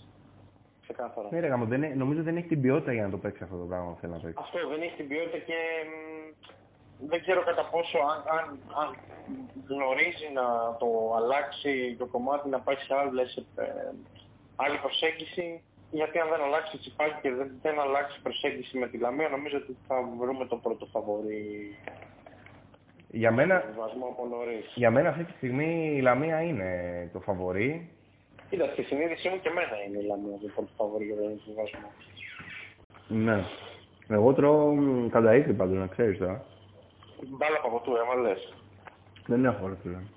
Ανακοινώθηκε το Μασμούργκ από τον Μπάους, να ξέρεις. Ωραία. Α, καλή φάση. Έτσι να βάλει λεφτά, περίμενε. Να σε φτιάξει τώρα. 2,2 έδωσε. Για τον Τόμας Μούργκ. Ναι, ο οποίος κοστίζει 2,5 έτσι. Πες μου λίγο, πόσο χρόνο έχει φτάσει αυτός, είναι 27. 25, 25, 25. Oh. Oh. Εγώ δεν θα πληρώνω για το Μούργκ, να ξέρεις. Δεν έχω εικόνα, ρε φίλε, αλλά από ό,τι ακούω δεν είναι και κάτι το φοβερό. Ρε, όχι, είναι τίμιος. Ωραία, ναι, να δώσεις 2,2, πάνε πάρω τον Δεσπότο. Είναι τίμιος, αλλά αυτό μέχρι εκεί. Εδώ μου το δίνει κάτι με τις φίλες μεταξύ φίλων. Τι παίζει αυτός ο τύπος. Κοίτα, το τυπάκι έχει παίξει και δεξιά στην καριέρα του, έχει παίξει και αριστερά στην καριέρα του. Στη Ρίντ, στη Ρίντ τον είχα δει. Ωραία, 15, ναι, 14, 15, 15, 16. Λοιπόν, στη Ρίντ, στη Ρίντ και τα λοιπά. Ε, γρήγορος, ε, πατήματα παντού, ε, συνδυασμός με όλους. Ε, θα σου κάνει γκολ, θα σου φέρει και την μπάλα στην περιοχή. Δεν είναι κακή επιλογή. Απλά νομίζω ότι το ταβάνι του δεν είναι τόσο ψηλό για να πεις ότι θα πάω να δώσω και λεφτά για να τον πάρω. Αλλιώς θα είχε φύγει ήδη. Ρόγκον, φίλε, ρόγκον, ρόγκον. Αλλιώς θα είχε φύγει ήδη. Θα τον είχαν πάρει, θα τον είχαν πάρει από τα προηγούμενα πρωταθλήματα κεντρική Ευρώπη κάπου, ας πούμε. Δηλαδή η Αυστρία είναι, ξέρεις, ε, δίνει παίχτες παντού. Ναι, εννοείται. Ρόγκολ, Φίλε, Τσόλακ, ε, όλοι. Πέλκα, Μούργκ, είναι όλοι εκεί πέρα. Ναι, γίνεται, Γύρω, γύρω. Γίνεται παιχνίδι εκεί πέρα. Ωραίο. Κουλούριδες εκεί είναι, στα φιλίδε όλοι. Εκεί ο Πάουκ με τη Ρόγκολ, μάλλον. Και με τον Ολυμπιακό έτσι, γιατί και Ντρέγκερ και Φορτούνης όλοι αυτοί. Ε, εντάξει, ρε φίλε, τώρα τα μεγάλα τα γραφεία σίγουρα έχουν και τις καλύτερες πιθανότητες για να κάνουν δουλειές με τους μεγάλους. Εντάξει, έχει πάρει και μερικά από τα που λένε μας, ε, έτσι τα όχι και τόσο γνωστά που τα αναμένουμε να πάρουν μεταγραφές ε, να τα λέμε και αυτά. Ε, ναι. Ναι. Ναι, αυτά, αυτά, αυτά γενικά. Ε, πού πάμε τώρα, κύριε; Κοίταξε, σήμερα είναι Δευτέρα βράδυ. Ξημερώνει Τρίτη. Μμμ. Μμμ. Ωραία. Να πούμε εδώ ότι ε, έρχεται η διακοπή. Πε- Αντιμετωπίζουμε την Κυριακή στις 10 του μήνα τη Μολδαβία εντός, στις 10 παρατέταρτο. Μμμ. Και την Τετάρτη στις 14 του Οκτώβρη θα παίξουμε εντός έδρας με το Κόσοβο. Λοιπόν, τη θέση στην αποστολή να στη δώσω. Για πες. Λοιπόν, Βλαχοδήμος Μπάρκας Διούδης, Μπακάκης Ρότα, Σβάρνος Λαμπρόπουλος Χατζηδιάκος Μιχαηλίδης Διαβέλας Γιαννούλης Κυριακόπουλος, Κουρμπέλης Ζέκα Μπουχαλάκης Λικογιάννης, Μασούρας Λιμπνιός, Λικογιάννης. Ναι, Πέλκας Μπακασέτας, Τζόλης Φούντας Μάνταλος Κουλούρης Φορτούνης Παυλίδης. Έχουμε τρεις κεντρικούς μέσους όλους και όλους πάρει στην αποστολή, Κουρμπέλης Ζέκα Μπουχαλάκη. Αφού δεν δίνει ιδιαίτερη σημασία εκεί. Ναι, γιατί να δώσεις άλλωστε σιγά το κέντρο τώρα καθορίζει το παιχνίδι. Και μπροστά ο Μασούρα Λιμιό, Πέλκας, Μπακασέτας, Τζόλης, Φούντας, Μάνταλος, Κουλούρης, Φορτούνης, Παυλίδης. Και όλοι ικανοποιημένοι. Τα Α. χώρια είναι τα ίδια, ο Παυλίδης, Κουλούρης, Φούντας. Ε, κουρμπέλι 10, ε, οι εξισορροπητές και από εκεί και πέρα ανισορροπίες. Τέλος πάντων. Ο Θεός, ο Θεός βοηθός. Βοηθός, πάντα βοηθός. Ε, Εντάξει, ναι, οκ.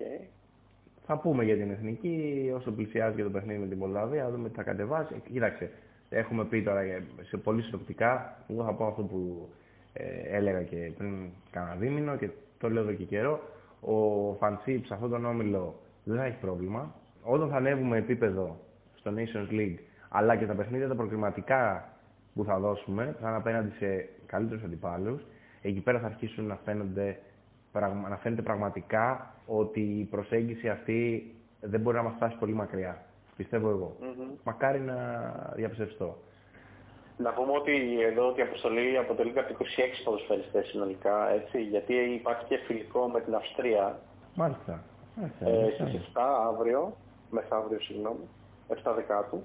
Ε, θα γίνει στο Κλάγκεφουρτ στις 9.30 ώρα και μετά είναι τα δύο επίσημα που ανέφερες με Μολδαβία και Κόσοβο. Φαντάζομαι αυτό είναι μια καλή ευκαιρία να δοκιμάσεις πολλούς παίκτες που δεν έχουν δοκιμαστεί όπως ο Δίωτης, ας πούμε, ο Ρότα, ο Μιχαηλίδης ίσως, ο Κυριακόπουλος, ξέρεις.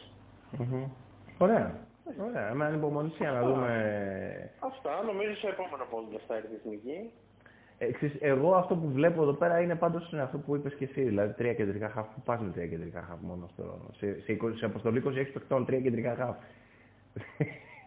Ναι, δεν ξέρω τώρα, αν δεν υπολογίζεται κάποιος άλλος κεντρικός μέσος και δεν το έχουμε καταλάβει δηλαδή. ε, ποιο, τον Μπακασέτας. Δεν ξέρω, ο μοναδικός που το έχει κάνει στην καριέρα του από όλους αυτούς πλήν του Μασκούρα, ο οποίος όμως δεν υπολογίζεται για εκεί και Μπακασέτα και Μάνταλ που πρέπει να είναι σε 30, είναι ο Χατζηδιάκος που έχει παίξει κάποια παιχνίδια πρόπερση με την Αλκμα σαν εξάρι. Αλλά και μετά από τραυματισμό το θεωρώ εξαιρετικά πιθανό να το δούμε.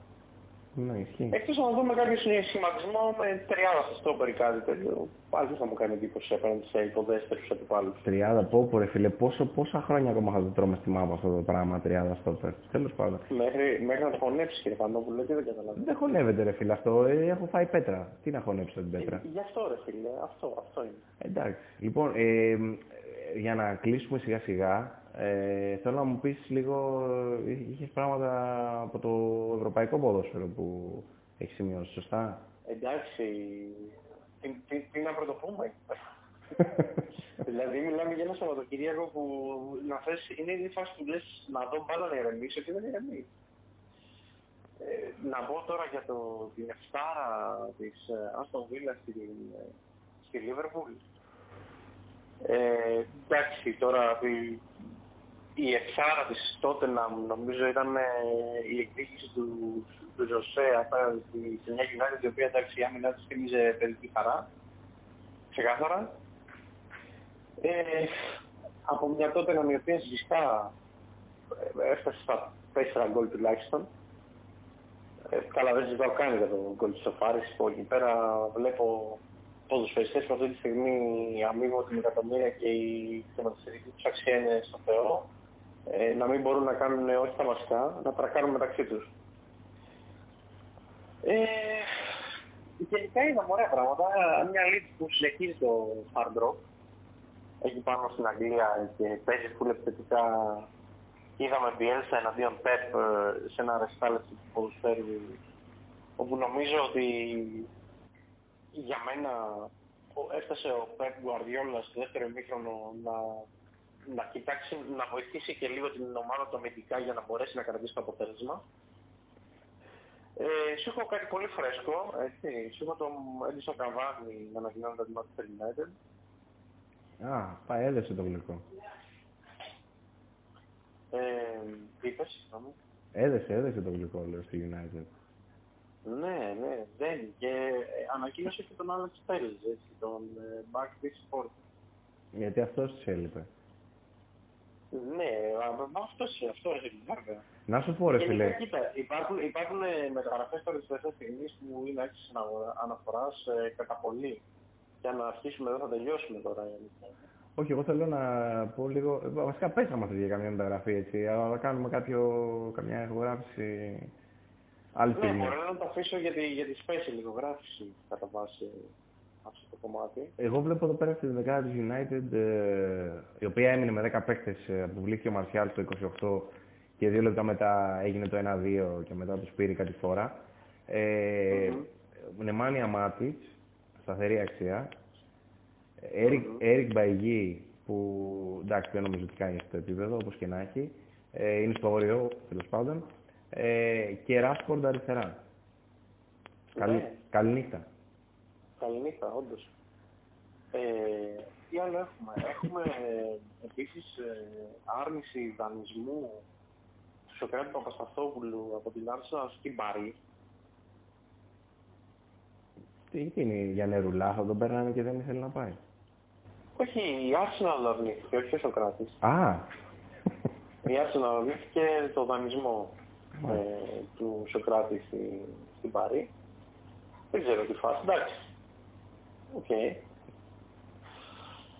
Ε, τι άλλο, τι άλλο, τι άλλο. Εντάξει, υπάρχουν πολλές μεταγραφές γενικά. Ο, ο Παναγιώτης Ρέτσος ε, ανακοινώθηκε από τη Συνδικέλη με την μορφή δανεισμού. Mm-hmm. Ε, να πάρει παιχνίδια στα πόδια του, γιατί έχει ταλαιπωρηθεί με τους τραυματισμούς. Να σου πω, ρε φίλε, ο Μαυροπάνος, γιατί ο και καλός ο Ρέτσος. Για μένα ο Μαυροπάνος, ε, αν υπάρχει ένα στόπερ το οποίο ε, θέλω να περιμένω σαν Έλληνας, ε, uh-huh. είναι αυτός τι, που έχει τον δώσανε πάλι λανικό β' Γερμανία. Είναι στον Α, ωραίο τότε. Ωραίο τότε. Ναι, είναι δανεικό στην Στουτγκάρδη, μια Στουτγκάρδη η οποία δεν μπορείς να πεις ότι βρίσκεται σε πολύ καλή κατάσταση. Ισχύει και η αλήθεια είναι ότι το γερμανικό, η Bundesliga δεν ξέρω κατά πόσο κάνει καλό στα στόπερ να εξελιχθούν. Ναι, ισχύει αυτό τώρα και έχει υπάρχει σε μια ομάδα η οποία έχει πρόβλημα, έχει σοβαρό πρόβλημα φέτος. Και το δίνει και τα αποτελέσματα. Παρ' όλα αυτά κατάφερε έστω και τώρα τρίτη αγωνιστική και πήρε ένα βαθμό απέναντι σε δύσκολα και πάλι Leverkusen. Γενικά μέχρι πρώτη στα δύο πρώτα μάτια έχει σοβαρό αμυντικό πρόβλημα και έχει δεχτεί και αρκετά γκολ. Ενώ νομίζω ότι έχουμε, έχουμε πολύ ωραία πράγματα να κάνουμε στην πορεία αναφορικά με τις μεταγραφές, τη Super αφιέρωμα αλλά και την εθνική ομάδα στο επερχόμενο podcast. Και σίγουρα θα πρέπει να, να κάνουμε και ένα αφιερωματάκι για το τι έχει γίνει και στο εξωτερικό. Να, εδώ τελευταίες μέρες μεταγραφών και έχει γίνει χαμούλης. Ε, που βλέπω παντού. Mm-hmm. Ο Κιέζα έδειξε στη Juventus. Ενδιαφέρον. Δεν πάει να έχει κάνει ρελάνς μεταγραφών. Δηλαδή έχει πάρει τον Μπούνα Σάρα από την Μασέγ, έχει πάρει τον Τσουπομότιν ε, ως εναλλακτική σταθφόρ. Προφανώς για τα ελάχιστα παιχνίδια που δεν θα παίξει το Λεβαντόφσκι. Η συμπάθειά στον Κεντουζή για τα μικρό στην Κέρτα. Έχουμε πράγματα, έχουμε πολλά πράγματα. Τα πιάσαμε λεφτά. Τα πιάσαμε λεφτά τα στοιχεία. Ναι. Και ο Άρης σήμερα έχει κάνει γραφές θα πω εγώ. Πήρε ανακοίνωση τον Ζάντε Σίλβα και τον Μπεναλουάν. Ρε φίλε, για τον Μπεναλουάν, εγώ να σου ρωτήσω κάτι. Τι. Βασικά, ποια είναι η γνώμη σου για τον Μπεναλουάν, πριν σε ρωτήσω το που θα σου ρωτήσω. Τώρα για τον τωρινό Μπεναλουάν. Ε, εντάξει, δεν θέλω τη γνώμη σου για τον Μπεναλουάν όταν ήταν 22 και θεωρούταν, ε, ε, πώς το λένε στο μάνατζερ, ε, περί το Σάρα κτλ. Για, για τον τωρινό Μπεναλουάν. Ε, ο Μπεναλουάν τώρα είναι ένα παιδί το οποίο δεν είναι. Για μένα, δεν, εγώ δηλαδή, αν ήμουν στη θέση ανθρώπων του Άρη, δεν θα τον έφερνα στον Άρη. Είναι ένα παιδί το οποίο έχει χάσει κομμάτια που τον έκανα να ξεχωρίσει το παιχνίδι του, δηλαδή ταχύτητα και ε, έκρηξη. Είχε στα καλά του χρόνια ο Μπεναλουάν, όποια και αν ήταν αυτά τα καλά χρόνια, εν πάση περιπτώσει. Εντάξει, ένα παιδί που δεν, δεν έχει την γέλα στο, στο αίμα του. Είναι αριστεροπόδαρο, το πει κάποιος. Όμως, και έχει καλό βιογραφικό. Μα, εμένα με κάλυψες. Ε, είναι αριστεροπόδαρο και έχει καλό βιογραφικό όμως. Ακριβώς. Εντάξει. Ε, γούστα είναι αυτά, παιδιά. OK. Okay. Δηλαδή σε μια αμυντική γραμμή που υπάρχει ο Στάνκοβιτς, ο Δεληζήσης, ε, προσθέτει και τον Μπουντουάν. Δεν ξέρω. Εγώ θα ανησυχούσα. Από την άλλη, από ό,τι ακούγεται γενικότερα, είναι ότι ο Άρης θα την αλλάξει την προσέγγιση του με Μάντζιο και θα πάει σε πιο μαζεμένη προσέγγιση πίσω. Mm-hmm. Οπότε αν αυτό υφίσταται, προφανώς μιλάμε ότι θα πάει περισσότερο κοντά γραμμές τα παιχνίδια στη δύναμη, φαντάζομαι. Υπό αυτό, το πρίσμα, υπό αυτό το πρίσμα έχει, ίσως έχει λογική. Ίσως έχει λογική, αλλά και πάλι βλέποντας το, να κατεβάζει με τον Παναθηναϊκό Βιάντα, Τζέγκο, ε, Ματίγια, λες η λογική χάνεται μετά. Ναι. Ναι, εντάξει. Προσθήκη Ματέο Γκαρσία, επιστροφή και εκεί, κάτσε κλπ. Πολλές μεταγραφές δεν τέλει ο Άρης. Ο, η μεταγραφή κάτσε θα βοηθήσει. Θα ισορροπήσει λίγο την κατάσταση νομίζω. Σίγουρα θα ισορροπήσει την κατάσταση και, και, και δημιουργικά. Βέβαια, εγώ βρίσκω λίγο ε, υπερπληθυσμό. Να ότι είναι ο Σασά, είναι ο Τζέγκο, είναι ο Ματίγια, υπήρχε ο Μπέντε και ο Κάτση, είναι πέντε κεντρικοί μέση εκεί. Μια χαρά. Ε, νομίζω ότι έχει τη δυνατότητα εκεί πέρα να κάνει ωραία πράγματα ο Μάγιος. Αν το ψάξει λίγο. Κοίτα, ε, βλέποντας το ρόστερ και θα πω ότι το μοναδικό, ο μοναδικός ποδοσφαιριστής ο οποίος ε, αγωνίζεται στη θέση 10 είναι ο Πετόλιο. Συνεπώς, ε, δεν ξέρω τι έχει στο μυαλό του ο κ. Μάντζη, αλλά δεν θα παίξει το ενδεχόμενο της τριάδας με το συγκεκριμένο ρόστερ. Mm-hmm. Στο, στο κέντρο τουλάχιστον, έτσι. Ε, νομίζω πως ε, του δίνει τη δυνατότητα να πάει και σε τριάδες και να κάνει ωραία πράγματα. Εγώ το μ' αρέσει η δυνατότητα αυτή που έχει, αυτές τις επιλογές. Ο Μπακουτσί, ας πούμε, που είναι κεντρικός μέσος. Δηλαδή υπάρχουν έξι κεντρικοί μέση, τον Ντουάρντε που είναι τραυματίας. Δεν έχει σημασία από ό,τι θα γυρίσει. Δηλαδή μιλάμε για 7 ποδοσφαιριστέ κεντρικούς μέσους και έναν παίχτη που αγωνίζεται στο 10, τον Μπερτόλιο. Από εκεί και πέρα οι υπόλοιποι μπροστά είναι όλοι εξτρέμ. Δηλαδή Γκάμα, Ματέο Γκαρσία, Ζάντε Σίλβα, Μαντσίνη είναι όλοι εξτρέμ. Ισχύει. Δύο κεντρικοί επιθετικοί, εκ των οποίων ο Μάνος χρησιμοποιείται και στο πλάι. Ισχύει, του ταιριάζει να πάει με τριάδα. Και εγώ έτσι θεωρώ.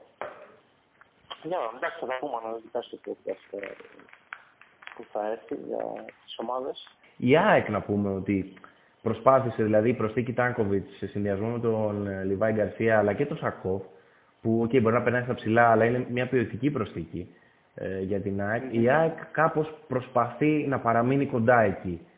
Ναι, κοίτα, πήρε και τον Εντελτσάρο που είχε Μπράβο. ζήτημα, έπρεπε να πάρει ένα στόπερ οπωσδήποτε από το πάνω ράφι. Δείχνει να είναι τέτοια μεταγραφή του Εντελτσάρου. Έχει αντανακλαστικά η ΑΕΚ. Ε, νομίζω ότι συμπληρώνει την τριάδα. Για μένα και ο Παναθηναϊκός αν έκλεινε και έναν ε, κεντρικό μέσο. Εντάξει, στην πορεία προφανώς θα φανεί και το τον οργανωτή τεχνική κλπ. Νομίζω ότι τουλάχιστον ε, θα μπορούσε με ορθολογικές επιλογέ ε, το ποδόσφαιρό του κλπ. να μείνει και αυτός ε, εκεί στην τετράδα και με τις προσθήκες του Άρη θα μιλούσαμε για μια πολύ δυνατή πεντάδα. Από και οι πρώτοι δύο σε ποιότητα και επίπεδο πλέον ξεφεύγουν, αλλά και οι άλλοι θα προσπαθούσαν να μείνουν όσο πιο κοντά και να κάνουν τη ζωή δύσκολη των υπολείπων. Σε, μια, σε, αυτή τη, σε αυτή τη σαλάτα που επικρατεί εκεί πέρα ως τώρα, εντάξει, και κεντρικό χαφ καλό να έφερνες. Δεν ναι. ξέρω πώς θα μπορούσε να γυρίσεις η κατάσταση, τέλος πάντων. Ναι. Ε, νομίζω ότι με ένα κανονικό προπονητή θα μπορούσαν να είναι πολύ πιο δεμένα τα πράγματα. Συμφωνώ, συμφωνώ απόλυτα. Αυτά. Αυτά ανανεώνουμε το ραντεβού μας ε, με αφιερωματάκι, με εθνική κλπ. Θα κάνουμε σίγουρα και κάποια θεματάκια για μεταγραφές κατά τη διάρκεια της εβδομάδας. Ε, ναι, ναι, ναι, Γιατί έχουμε, έχουμε ψωμί πολύ. Ωραία. Λοιπόν, ε, κάντε κανένα like, ε, κάντε κανένα subscribe, ε, ελπίζουμε να γουστάρετε και... Πείτε και, πείτε και σε κανένα φίλο σας, μην τρέφεστε, δεν είναι κακό. Ωραία, λοιπόν. Καλή ξεκούραση. Καλή μας ξεκούραση, καλή συνέχεια.